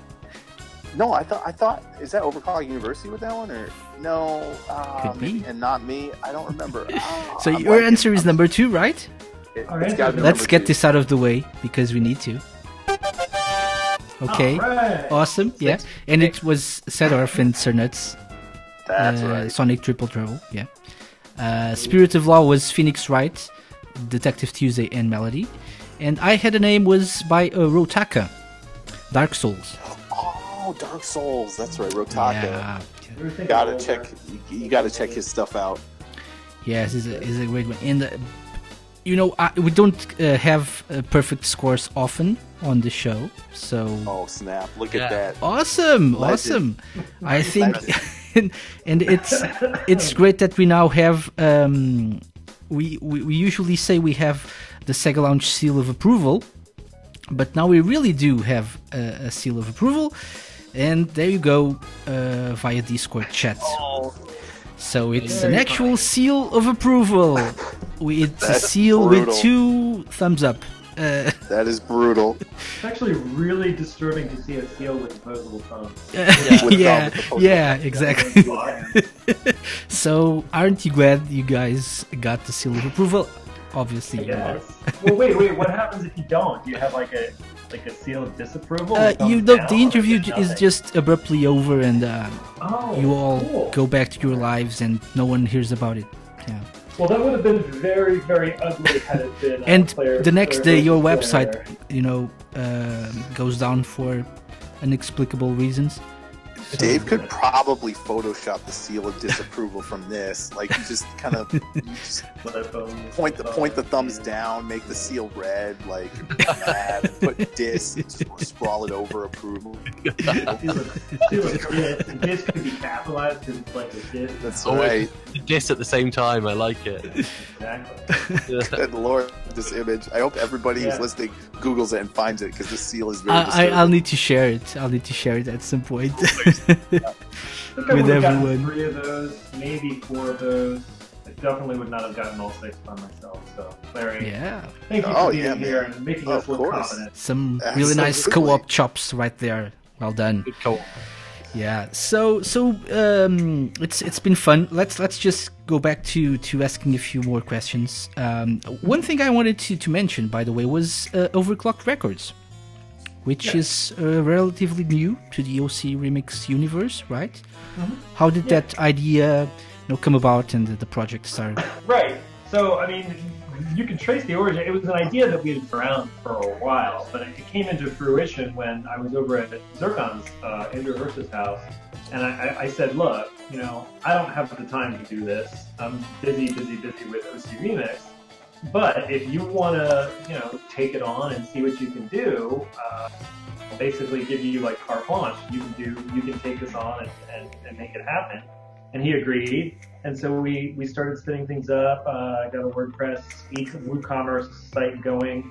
And the original vision was, you know, to really focus on original music being put out by Overclock remixers. But as uh, Loudr has popped up making licensing uh, for cover arrangements, commercial cover arrangements, a lot easier, we started also doing um, arrangement albums, selling them on Overclock Records. And most recently, what we've started doing is having Overclock Records function more like a label where we have exclusive releases. So prior to, I think our first exclusive release was Silius, uh, so that's the Silius album. Um, but then most recently, we've done uh, an Undertale album and a band called Materia put out an album called New Game Plus. These are Overclock Records exclusives where it, Overclock Records is essentially the label. You can get the albums on Amazon, iTunes, uh, and also on Overclock Records. Mhm. And, uh, you know, but they are released by Overclock Records functioning more as a label. And so moving forward, we want to kind of do a mix of, of the two different things, which is uh, giving a storefront so that people can support OC remixers. Obviously, OC remixes are free and will remain free, but if you want to support the artists and they're on Overclock Records, you can buy their original stuff. You can buy their licensed game stuff. We also do indie game soundtracks, a lot of that on Overclock Records, and then also moving forward these exclusive releases, um, which are mostly going to be like licensed uh, game arrangement albums. So yeah, um, it's it's been around for what uh, three years now, no, almost Yeah. three years. Mhm. Um, and so it's evolved a little bit from just being a storefront for original music and indie OSTs from OC remixers to also focusing on range albums and then also doing uh, exclusive albums too. Great. And that's um over at overclockrecords.com, is that right? That is correct. Absolutely. Nice. right. Yeah. Um, so back to back to some some um, OC remix albums. Um, we we talked about Project Chaos. We mentioned Temporal Duality. Any new stuff that's coming out soon that you can share that you're aware of at Sure. this moment? Um, sure. I mean, Sega or non-Sega? Yeah. Yeah. Uh, soon is always in double quotes for us, right? I It's a mean, one of the- relative term, yeah. It's a very relative term. so, I mean, we have day jobs. Larry and I both have day jobs. Um, you know, we're all. This is a labor of love. So Yeah. we, we don't have the luxury of you know doing this 24 seven. So we don't usually pick specific dates until we know that the album is ready to roll. So a lot of times, uh, estimated release dates will just be like Q1, Q2, Q3. Um, and then we have also we have albums that have been sitting around forever that get sold at various stages. One of the albums we thought it was going to release actually last month. Now it's looking like Q1 of next year is uh, Seiken Densetsu 3, which has been around forever. That's the Japanese name of what is essentially the Secret uh, Secret of Mana 2, as the sequel to Secret of Mana. Hiroki Kikuta, uh, amazing composer. These are great soundtracks, both of them. Um, he actually knows about OC Remix, we interviewed him, and he was familiar with uh, Dragon Song, the mix I talked about earlier from Harmony and everything. So that was kind of cool. I like to brag about that. He air guitared it. He- He, air guitared the song. he did in at fact air guitar. when he met it. yeah, that was pretty cool. Person, That was at which Otakon, yeah. Amazing. Um, so Seiken Densetsu 3, Songs of Light and Darkness, is coming up, but the very next album that releases, and we haven't necessarily told anyone this, this is kind of like exclusive news at this point in time, is Super Mario RPG Window to the Stars. Oh, Ah, nice. Not very Sega, uh, actually rather Nintendo, but it is going to be an amazing album. That's Um, amazing. What, what's a Super Mario, right? By the way, That's his plumber. what, what what's the Super Mario? By Oh, the I way, don't know. I, I don't guy. know about It's kind of like. Sonic. It's kind of like Sonic if Sonic were like an Italian man. that- right. Doesn't run very fast. way to explain it, I Go suppose. fast? What? Um, Like We do Sonic have no, but that's Slow that's a great that's a great great uh, Sonic soundtrack slow right there. people. Great. uh, yeah, Super Mario RPG is a great soundtrack. So those are the two that are like a little bit more imminent. We do have one that's been sitting around that we should finally be releasing Q1 of next year as well, which is an EP, shorter album called Room, the best of Sega Ooh. Racing. Se- is, seriously, the title might suggest. Yeah. Seriously? So this is just arrangements from different Sega yeah, games. I know about Uh, that. yes, I've known about that for for a few years now, Uh, Exactly. yeah, And I- and I kept well, bugging- is, I kept bugging a certain someone who was supposed to be heading that. It's had some handoffs. I know, I know, yeah, yeah, it's but happened. but it's great to hear that it's finally coming out. Yeah, awesome stuff. Yeah. Looking There is a Streets of Rage album in the works, um, Mm. but I'm not sure if it's gonna. It's it's it's too soon to put a release date on it. I'll be happy if it's year. Um, it could Yeah. be late next year. Uh, other than that, Larry, other albums. I mean, there's a longer list, but stuff that's li- like. Um, it seems like Lufia 2 is going to happen. Uh, Mhm. The art's really good. The music that we have is really good. So again, not Sega, but a really excellent like third party JRPG, you know, not Nintendo, not Square Enix, um, that uh, that have amazing music. Yeah. So it would be very nice to get that Lufia 2 album out Mhm. next year as well. And then there are other things happening. Um, Just like Sonic 2, for example, that, that Uh, just just uh, we just heard that it's it's coming out soon as well, right? on its way. On its heard way. that. What you heard is that I strongly would endorse a Sonic 2 album project to, to kind of take over from Hedgehog Heaven since we have Yeah. we have a really good Sonic 3 album, we have a really good Sonic 1 album.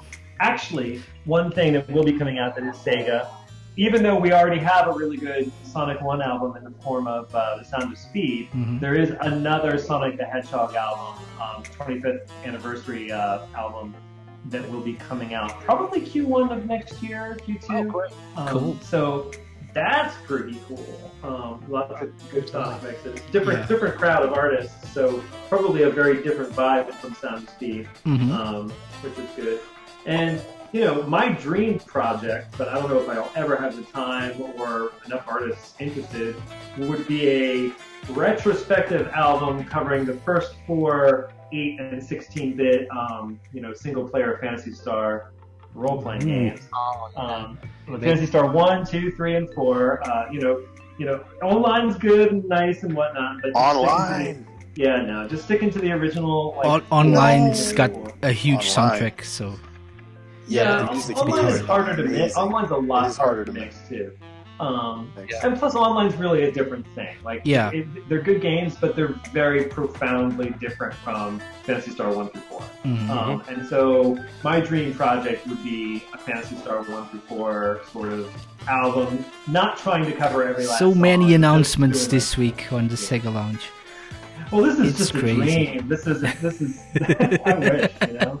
Um, Dreams, dreams count as announcements. You know, I'm I'm gonna Um, edit this, and it's gonna sound like you're announcing stuff. like a, You know, like like, you're you're just giving, promise. and you you just uh, said Q1 2017, so I'm gonna just gonna edit, edit this like, in a way oh, that gonna everything's Q1. coming out Q1 2017. Well, well, hell, if, we're, if you're going to do that anyway, then I think there should be a, a Shinobi series album, Mhm. uh, with, you know, covering the full, you know, Shinobi, Revenge of Shinobi, Shadow Dancer, Shinobi Free, whatever. Mhm. Um, that should probably happen. Maybe we did. newer games. We did mention Cyborg Justice, so we need a full like twenty Yeah. tracks, full No, but I think I I think Space Harrier, the original Space Harrier soundtrack, could really be like a very tight, focused album. The whole soundtrack, because there's not that many tracks. Mhm. Um, I, I would also like to see a Space Harrier I. I would I would fanboy so hard if if there was a really like like you say concentrated Space Harrier album coming out. yeah,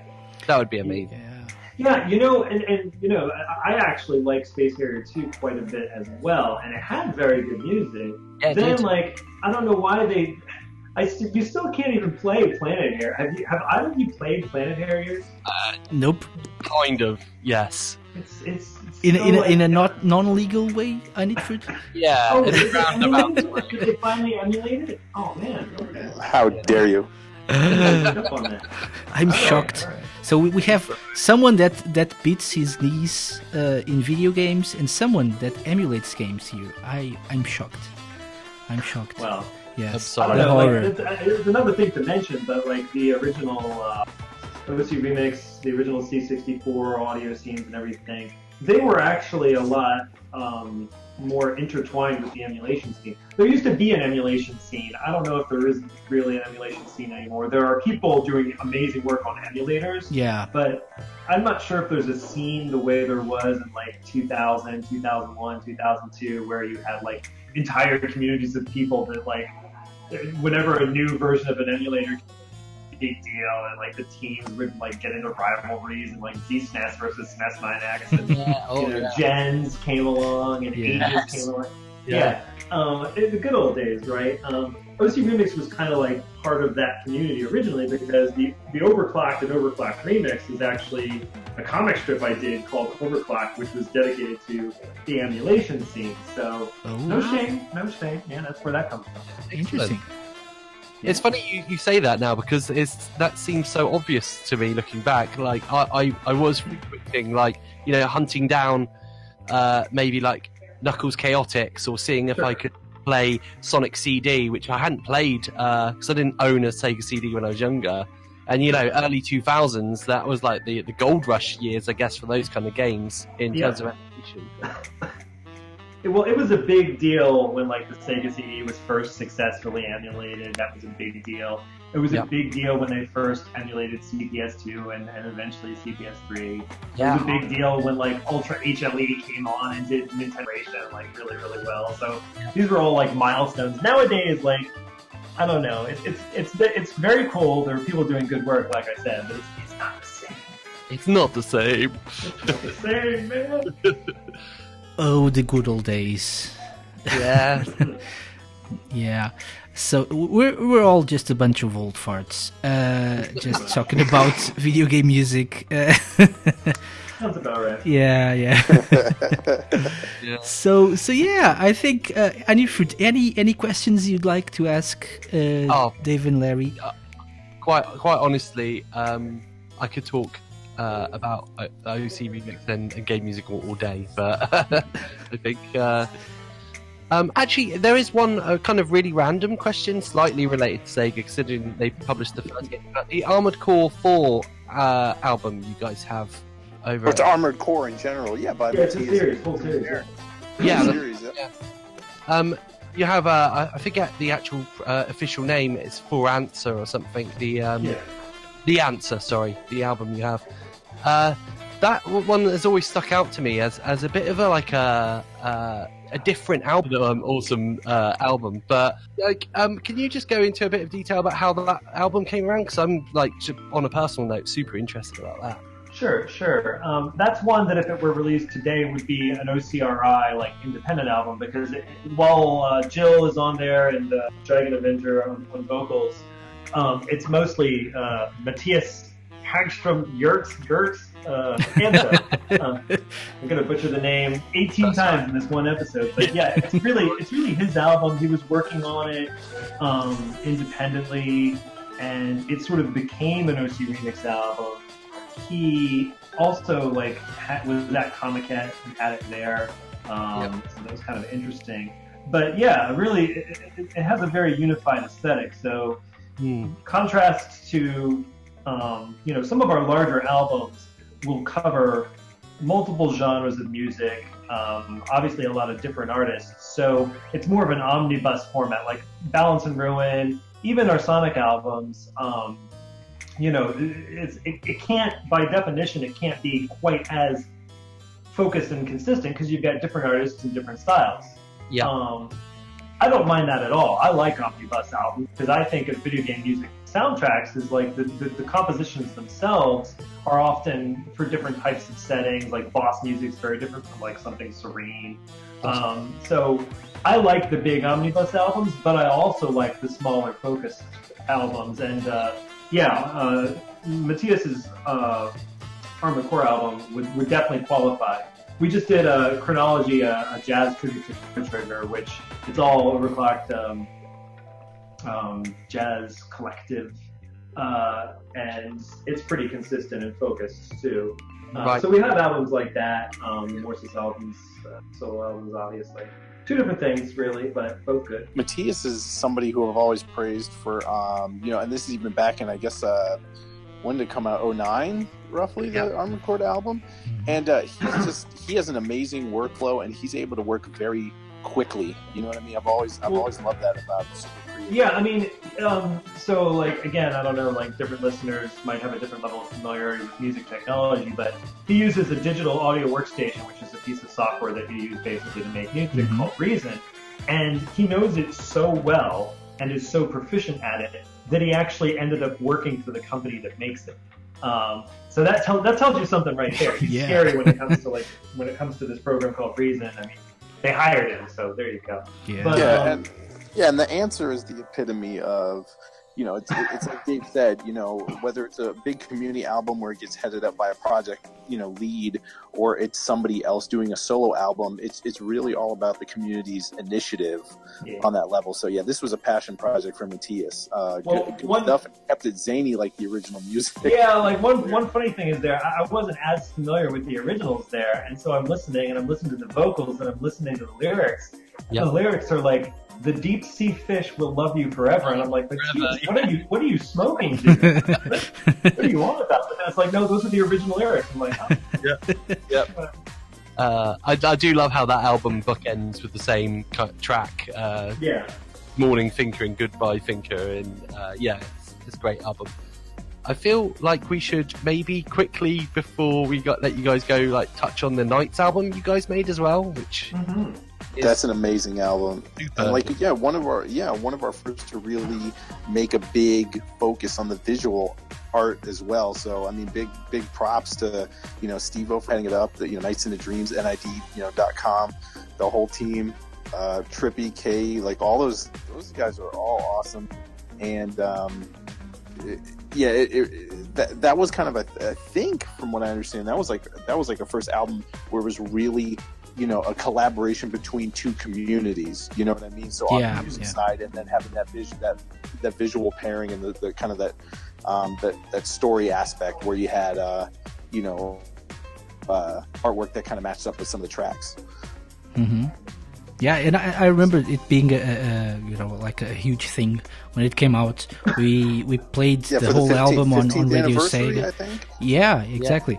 And we, we played the whole album on Radio Sega. I think was you know obviously the, the Sonic albums are are really popular because it's Sonic, but uh, I I don't remember that much hype around anything else. Like the like what, what people you know felt with the Lucid Dreaming album it was really a big thing in the community. Yeah, and I mean to be able to, um, yeah, and it's. I mean, some of the developers uh, got copies of it too because we did we did some limited edition print physicals of those. So um, they're pretty rare. I think we only did like a thousand, and um, yeah, I know they look great. Yeah. It's a tremendous. I mean, and when you see something like that, especially that that cover art, I mean, what, what we like to pride ourselves on having a high standard, even you know, with it being you know a, a hob the hobbyist you know community that we are. But um, I mean, the I think the whole package just looks really sharp, and um, that that cover art in particular just looks totally like it, it could have been official uh, fish work. hmm definitely. Definitely. hmm Oh yeah, and I'll just say real quick, um, you know, with with lucid dreaming, um, you know, and again, we, we pride ourselves on a lot of the larger community albums having a lot of diversity and range as far as the musical styles. And you know, there there's just really good stuff all around. You know, there's you know, obviously there's going to be some electronic stuff. There's there's rock, there's metal. There's a there's a great opera collaboration um, led by Josh Whelchel. Um, there's just so there's so many unique um, flavors of music on there. So I would, and it's what three discs.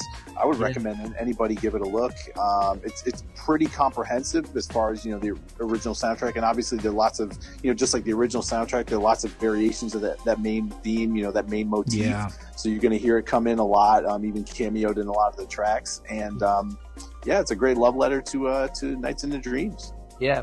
I think actually, now you mention it, that's one of the great successes of that album is how you managed to keep that main line uh, melody um, Yeah. coming back, uh, and it not get old or stagnant or you know you start to get a bit bored of, of it uh, on this this too. It- There's enough variation and you know ideas uh, So I've got I've got a question for you guys. Sorry. Um, what are what are some of the games or series that you think like OC Remix needs to cover? Like, what what would you want to see us do more of, or that we haven't even done yet? You need some more From Sega love. Sega, from a Sega perspective. Ooh, Sega, yeah. Um, I I will go straight and just say Treasure. Any games by Treasure, or even just a, a Treasure. album. So uh, That's a great idea. you know, Yeah. uh, anything from Dynamite Headdy to Ikaruga uh, would be. You have would you have Gunstar Heroes already, right? Be Yes, we aggressive. We do have- have Gunstar here. Be aggressive. yes, hmm yeah. Uh, Be aggressive is amazing. I absolutely Yeah. love that album. Um, Oh yeah, that's a favorite of Be Aggressive is a is probably the favorite album by W of ours from uh, WWE superstar Xavier Woods. So he has promoted that album a lot. And, right? uh, Really? yeah, yeah. He's he's been an OCR fan since way way back. So um, yeah, he, he's, he said it makes great workout music. So really loving him flying the flag on that. ah, I like it. Yeah. yeah. That's gonna go on my phone next time I go running. I think that's a good That's idea. awesome. um, it's a great album for that. It is, yeah, fantastic. Album. So yeah, any treasure game basically. Uh, I don't know, Casey. How about you? You know, I, I, you know, I, I- I'm, I'm always biased for Shenmue. You know, It's it's it's got my my vote. But there's one particular soundtrack that I've been uh, asking remixers and musicians all around the community to cover, which is Restar or Rystar, depending on how you want Oh, to yeah. pronounce it. I I Rystar. I have a, a dream of seeing uh, um, an album with the entire uh, Restar soundtrack, just arrangements of the entire Restar soundtrack one day. So, you know, if if I if I would have to choose one, I would go with Restar or yeah. Rystar. Yeah. or Ristar. Yeah. Oh, Virtua Fighter would be a good one as well. Tons of of, of good music. Oh, yeah. Now that you mention it, yeah, that one gets over. Yeah, that series gets overlooked. Yeah. one and and- two, but yeah. Yeah. So let's let's do uh, let's do something different. By the way, so uh, people are listening to us on Radio Sega right now. So let's ask people to tweet at OC Remix what Sega soundtracks they would like the guys to, to cover and do albums of. Yeah, please do. Yeah, let's do Right. that. So if you're on Twitter at OC Remix, and uh, tell the guys which Sega soundtracks you'd like to you'd like them to cover more often on OC Hashtag more Sega. Hashtag more Sega. Yeah, eh, ha- hashtag more Sega on OCR. Okay. More yeah. Sega on OCR. Yeah. More Sega on OCR. Let Let's use that. And if you want, you can use. Uh, you can also um, use a picture of a seal with two thumbs up. And no, I'm just kidding. No, don't do that. That's creepy. That's creepy. but but yeah, let's let's ask the public what they want. Uh, yeah, I think that's a great idea. Uh, I wanted I wanted to ask you guys one one last thing. Um, we mentioned this before we, we started the, the interview, but so obviously um, everyone that's on ocremix.org and does arrangements of uh, VGM loves VGM. Um, many people probably would love to one day work for video game companies and work on video game soundtracks. Some of them have already done that, so are now well-known community, uh, well-known video game composers, video game music composers and stuff. Um, would you like to mention some of the people that are now that after going on OC Remix and after working uh, on OCR arrangements and stuff, uh, you know, had the chance of entering the, the the video game music community professionally? Yeah, definitely. I mean, you know, we, we talked a little bit uh, when we were talking about Project Chaos. We mentioned Danny Baranowski Yeah. before. Um, you know, he came in, um, and you know, people should keep in mind, you know, when he was a beginner, he submitted stuff to OC Remix. It wound up in Dave's, you know, inbox, and it got rejected. So, I mean, everybody starts from somewhere and learns and, and gets better. And and then Danny B eventually became one of the judges on the website um, as well and then you know eventually moved to doing uh, you know indie game scores and you know really building his career off of that. Um, you know, it, it, it, it, we'd be remiss in not mentioning Bentley Jones, um, you know, aka Lybo with his old school stuff. Yeah. So he's got a lot of older, um, you know, Sonic tracks on the site, and you know that was those were more done in his formative years. So you actually don't have you know what he's really known for per se, like the um, you know kind of the pop, you know vocal pop, you know uh, Mhm. stuff that he's that he's super you know amazing at. Um, you know nowadays, and obviously you know he's he's been in um, you know Sega All Stars Racing and, and stuff like that. You know he's done a, he's done a lot of stuff over the years. Um, you know whether it be commer- you know kind of Mhm. um, kind of commercial trailer music with Sega properties, and then actually getting in some games. And um, you know he's got or his original albums, you know that get that um, you know really do well in Japan and whatnot.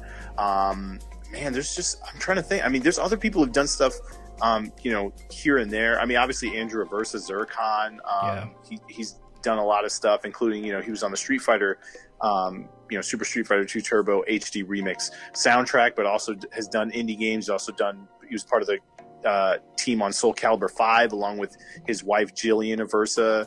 You know, she she's an amazing vocalist. She does you know composition as well. She was on Soul Calibur 5 and several of the, the Halo series games, including you know Halo 10th anniversary.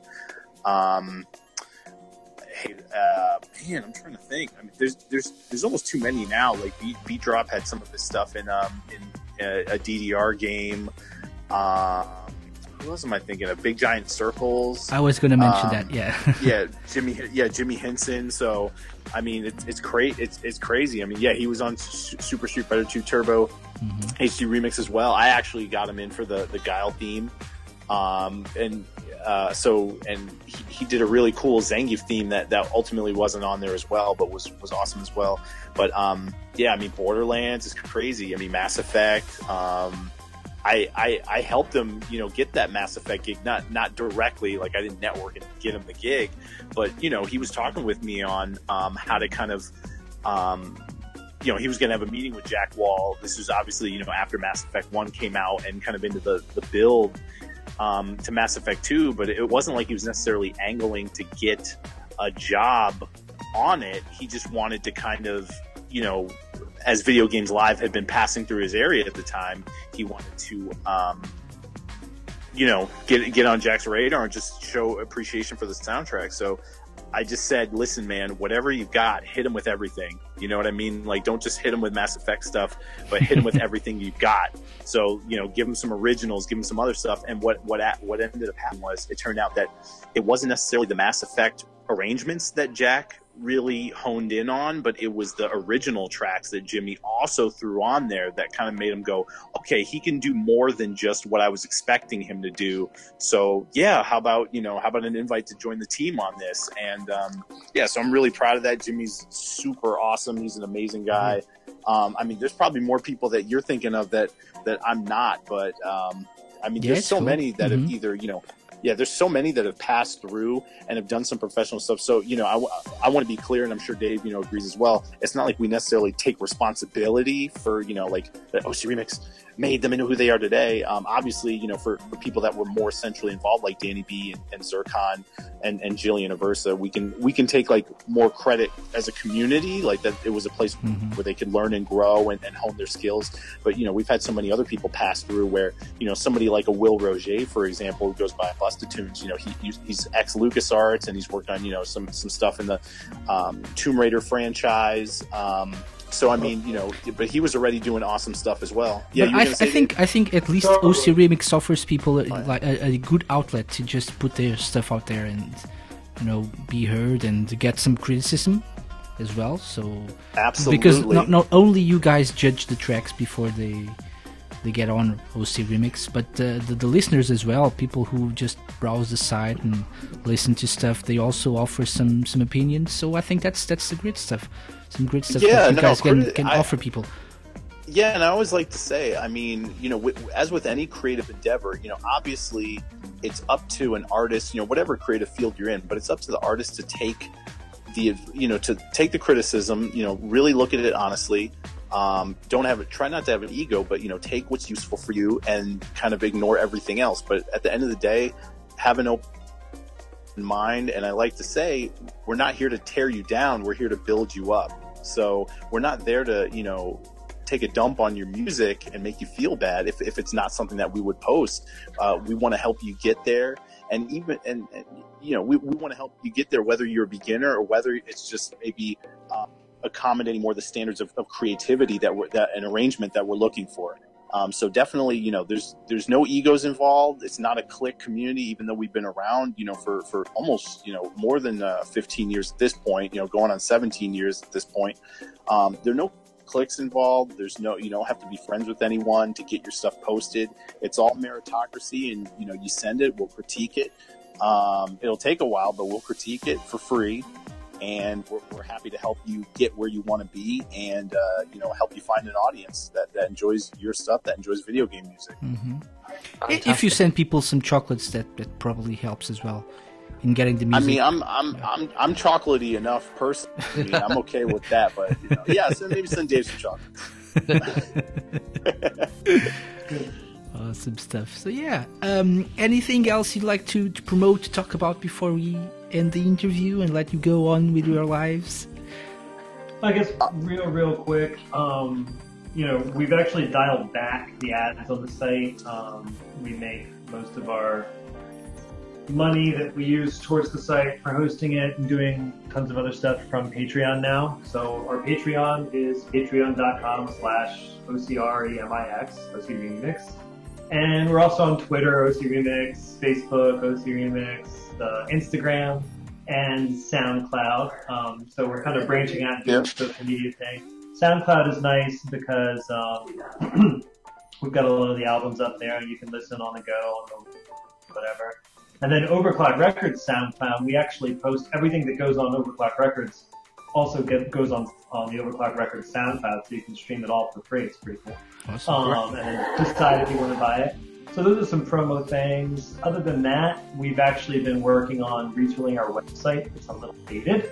So slowly but surely we're, we're modernizing it a bit. And one of the things we recently added that your listeners might be interested in is um, you can now go to organization pages. So like the page for Nintendo, Konami, Sega, and um, in addition to a list of like mixes of Sega games, uh, Sega albums we've put out, the, we also have now a list of like the, the, the composers, uh, the notable composers that have worked for Sega, and a full list uh, of the games that we have on record at least.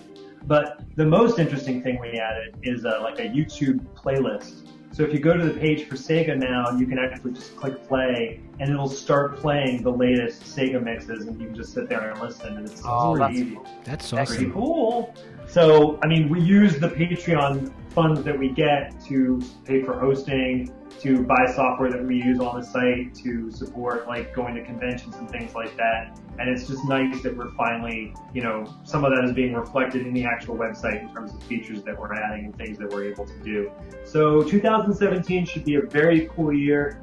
Uh, 2016 for Sega mixes was not such a cool year. We didn't get, we didn't have Sega mixes this year, but you know, we're, we're going to do better next year. This, this, uh, this interview has galvanized us. So, And, and obviously, all the all the musicians and the OC remix artists listening to us, you know, just just found out that they need to post more uh, Sega stuff on OC remix. Yeah. So so yeah, I think will happen. 2017 is the year, guys. Yeah. definitely. there needs to be at least a thousand Sega mixes in 2017. Yep. Get get working. Get working. Yeah. Oh my gosh, what a thousand! At least. Crazy. At Don't least. listen to him; he's crazy. He's going to edit it to say whatever he wants me to say anyway. So, may as well make it. One million. I'm gonna, yeah, I'm gonna get uh, the Microsoft Voice, one billion. Uh, That's right. yeah. Okay, guys. So uh, yeah, we'll, we'll uh, include all these links in the, the podcast description. So if you're listening to the podcast version of the of the Sega Lounge, just check them out and um consider contributing for the the Patreon. Um, and yeah, Oh, yeah. and Yeah, yeah, yeah. And wait, wait. And one more thing. Those community albums, like Dave mentioned, Mm-hmm. you know, a lot of that comes from the will of the people. So if you are a super Sega, you know, fanboy and want to organize and have the drive to, you know, if you really want to see it happen and you really have the drive to make it happen, you can make it happen. You just sign up on the OC Remix forums and, you know, do a call out for the game or series you're looking to do. And you have to be driven, but you can make it happen. That's how a lot of our albums uh, come to fruition. awesome, Yeah. awesome. Excellent. Get on that. Get on that. so. Shinobi. Shinobi. exactly, exactly. Uh, yeah, in Sonic 2, but that's already happening, so no need for Of that. Uh, of Q1. That's cool. You won. That's it. Confirmed. Yeah. Uh, Larry and David, thank you so much for coming on the Sega Lounge and on Radio Sega. Uh, it's been really fun. I hope you guys, uh, you know, consider coming back soon. Of course, man. Anything you let us know, and we'll we'll make it happen. Awesome, and uh, and I hope you guys uh, all the best for for ocremix.org. Keep up the good work, and uh, yeah, and we'll see you guys soon. For you guys listening to us, don't go anywhere. We'll just take a quick music break. We'll play uh, one of the tracks that uh, Larry and David requested, and then we'll be right back with more the Sega Lounge right here on Radio Sega.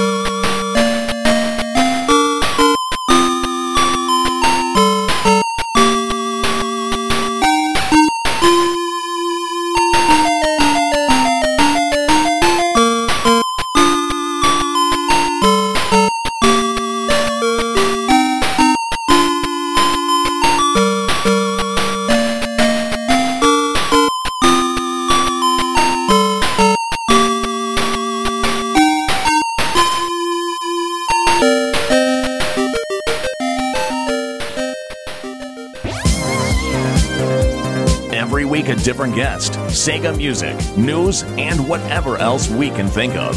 The Sega Lounge, only on Radio Sega. From the 90s to the present, take a trip back in time with A Winner Was You as he looks back at the Sega games that defined his life.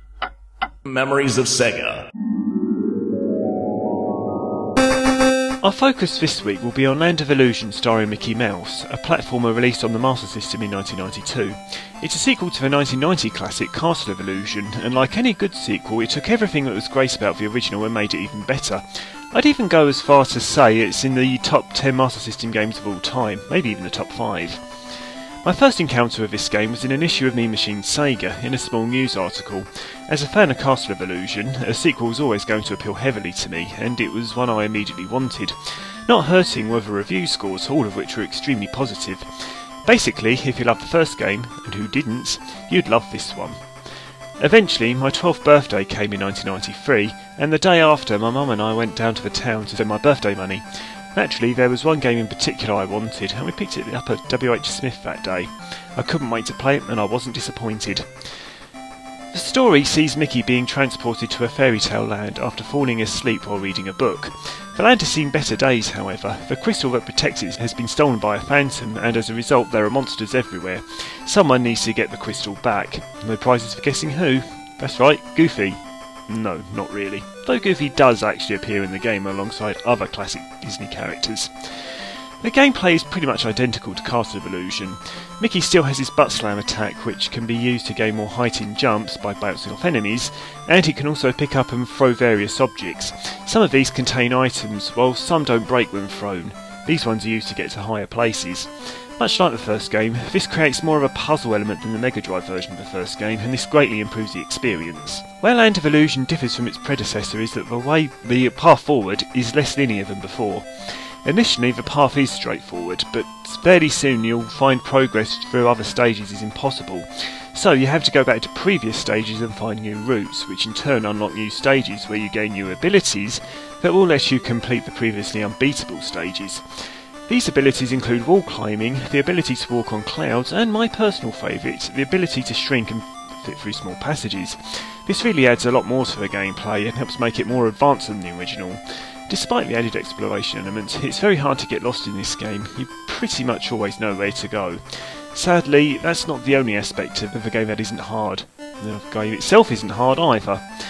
Yep, the biggest flaw with this game is that it's a bit too easy. I'm fairly sure I got to the last level within a day, and only then did it start to get anywhere near challenging. There are one or two tricky bits in the game, and the last level itself gave me a bit of a headache, but after all, you can get through it with little issue. Infinite continues don't help matters either.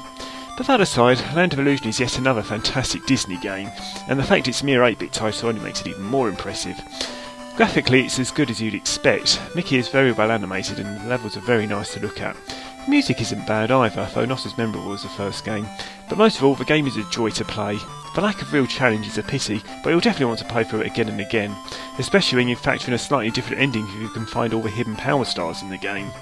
It's also available on the Game Gear and is practically identical, so if you own either system, you really should pick this one up. I'd say it's actually my favourite Disney game of all time. Memories of Sega.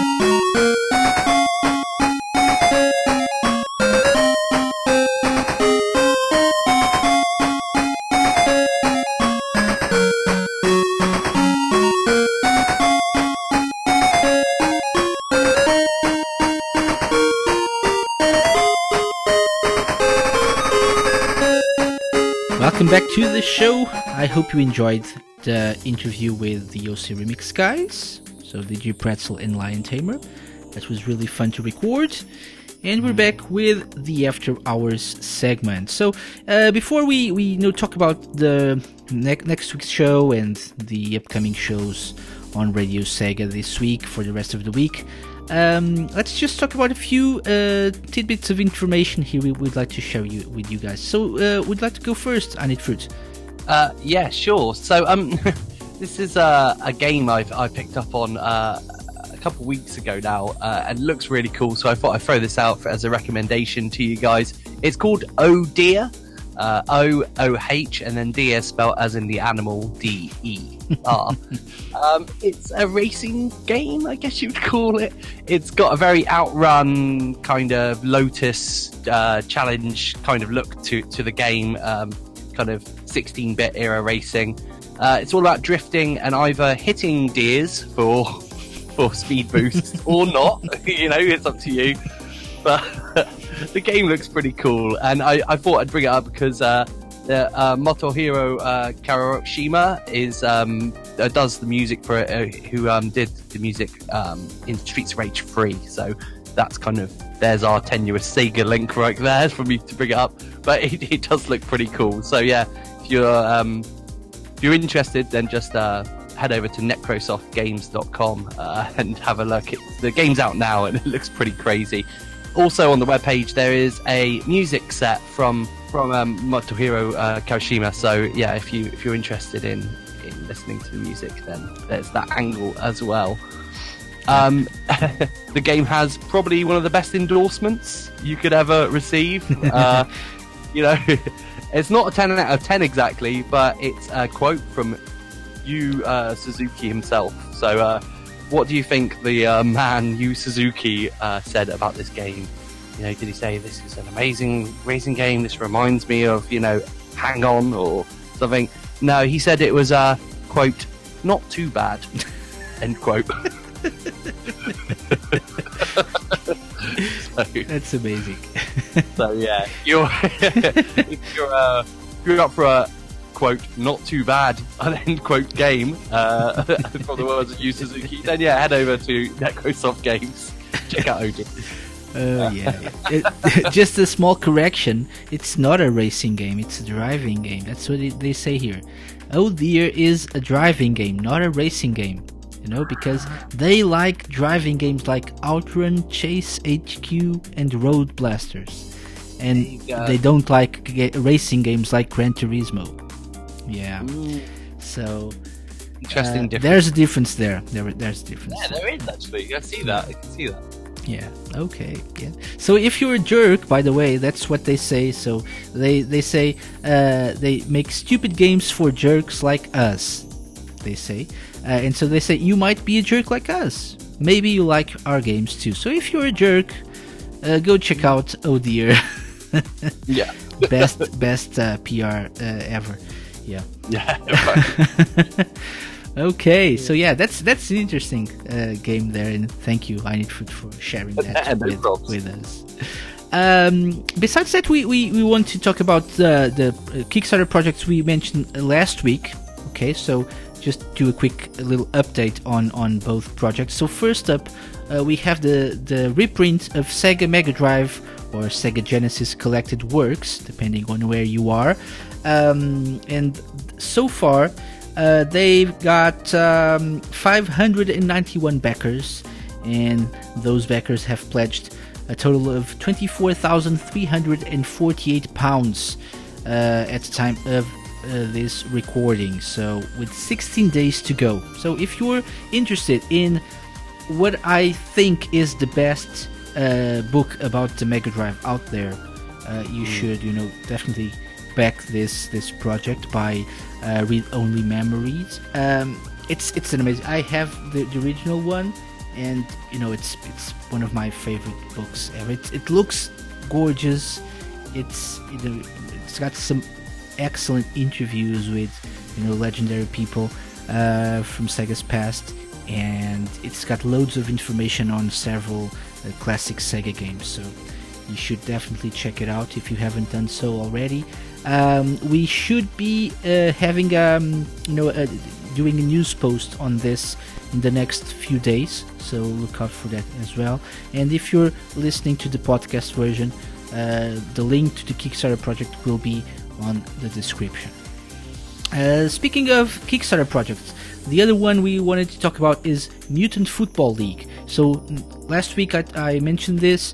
Um, this is the second time that Michael Mendheim, the creator of uh, the Mega Drive and Genesis classic Mutant League Football, so this is the second project he, he's doing. The first one for Mutant Football League uh, wasn't successful, but this time he already uh, they already reached the, their their goal, the sixty thousand dollar goal, which is great. So this means that the project will be funded. Uh, however, there are a few um, stretch goals that, that they can they, they uh, want to achieve as well. And so, if you're interested in this, uh, just you know follow the link in the podcast description. So far, with 18 days to go, they people have pledged $87,220 uh, as of this recording. So, uh, and by the way, in a couple of weeks, we'll have Michael Mendheim, the creator of uh, Mutant League Football and Mutant Football League as well. Uh, there's a difference. Um, copyright issues and such. And so, so, we'll have Michael on the show in a couple of weeks to talk about this uh, Kickstarter project, to talk about his plans for the game, and maybe to talk about the classic games as well. So yeah, um, I think that's all we've got for now. Uh, anything else you'd like to add? I need fruit. No, uh, not really. Just it's that that was I loved that interview. It was great to speak to those guys, and um, yeah, thanks for having me on the show again, Casey. It's been a it's been a pleasure. You're always welcome here. So anytime you want to come back, just let us know. And uh, yeah, and bring your uh, sexy French maid outfit with you as well. See, again, that was so close to being nice, wasn't it? You just can't let it be cool, can you? uh, it's I know I can't help myself. Uh, so yeah, don't forget to check out our other uh, live shows on Radio Sega, radiose.ga slash shows for the full schedule. Uh, next one uh, will be Sega Mixer Drive tomorrow at 9 p.m. GMT with Rexy playing Rexy. nothing but Sega remixes and arrangements. And yeah, so something to look forward to. Uh, we'll be back next week with another episode of the Sega Lounge. Next week we'll have uh, the owner, the admin of the Streets of Rage online website. Okay, uh, and so we'll be talking about that. We'll be talking about uh, his other project called Brawlers Avenue, which will be like uh, the main website for most beat 'em up games. So he, he loves beat 'em ups, and so he'll uh, be or he's creating know, like major hub for all um, great beat 'em up games, and one of them being Streets of Rage. So something interesting to look forward to. A- another great interview with another the Sega Launch Challenge, and he'll also be talking about a project he's been working on uh, to who knows maybe uh, bring back Streets of Rage. Hmm. Hmm. So if you're curious about that, you know, just tune in next week, same time, same bad time, same bad channel. Uh, Radio Sega, 8 p.m. GMT on Thursday for another episode of the Sega Lounge. So, Dean, Fruit, thank you so much for coming on the show again for co hosting.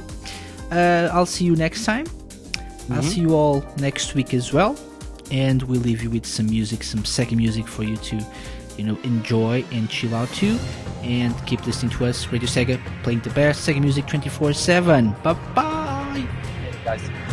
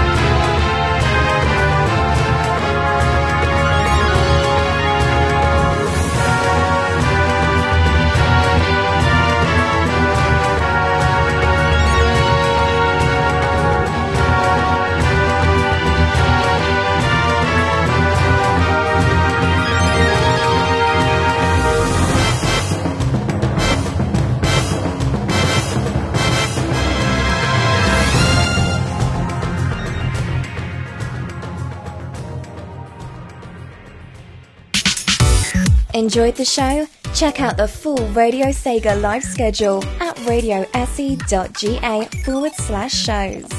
Radio Sega, playing the best Sega music 24 7.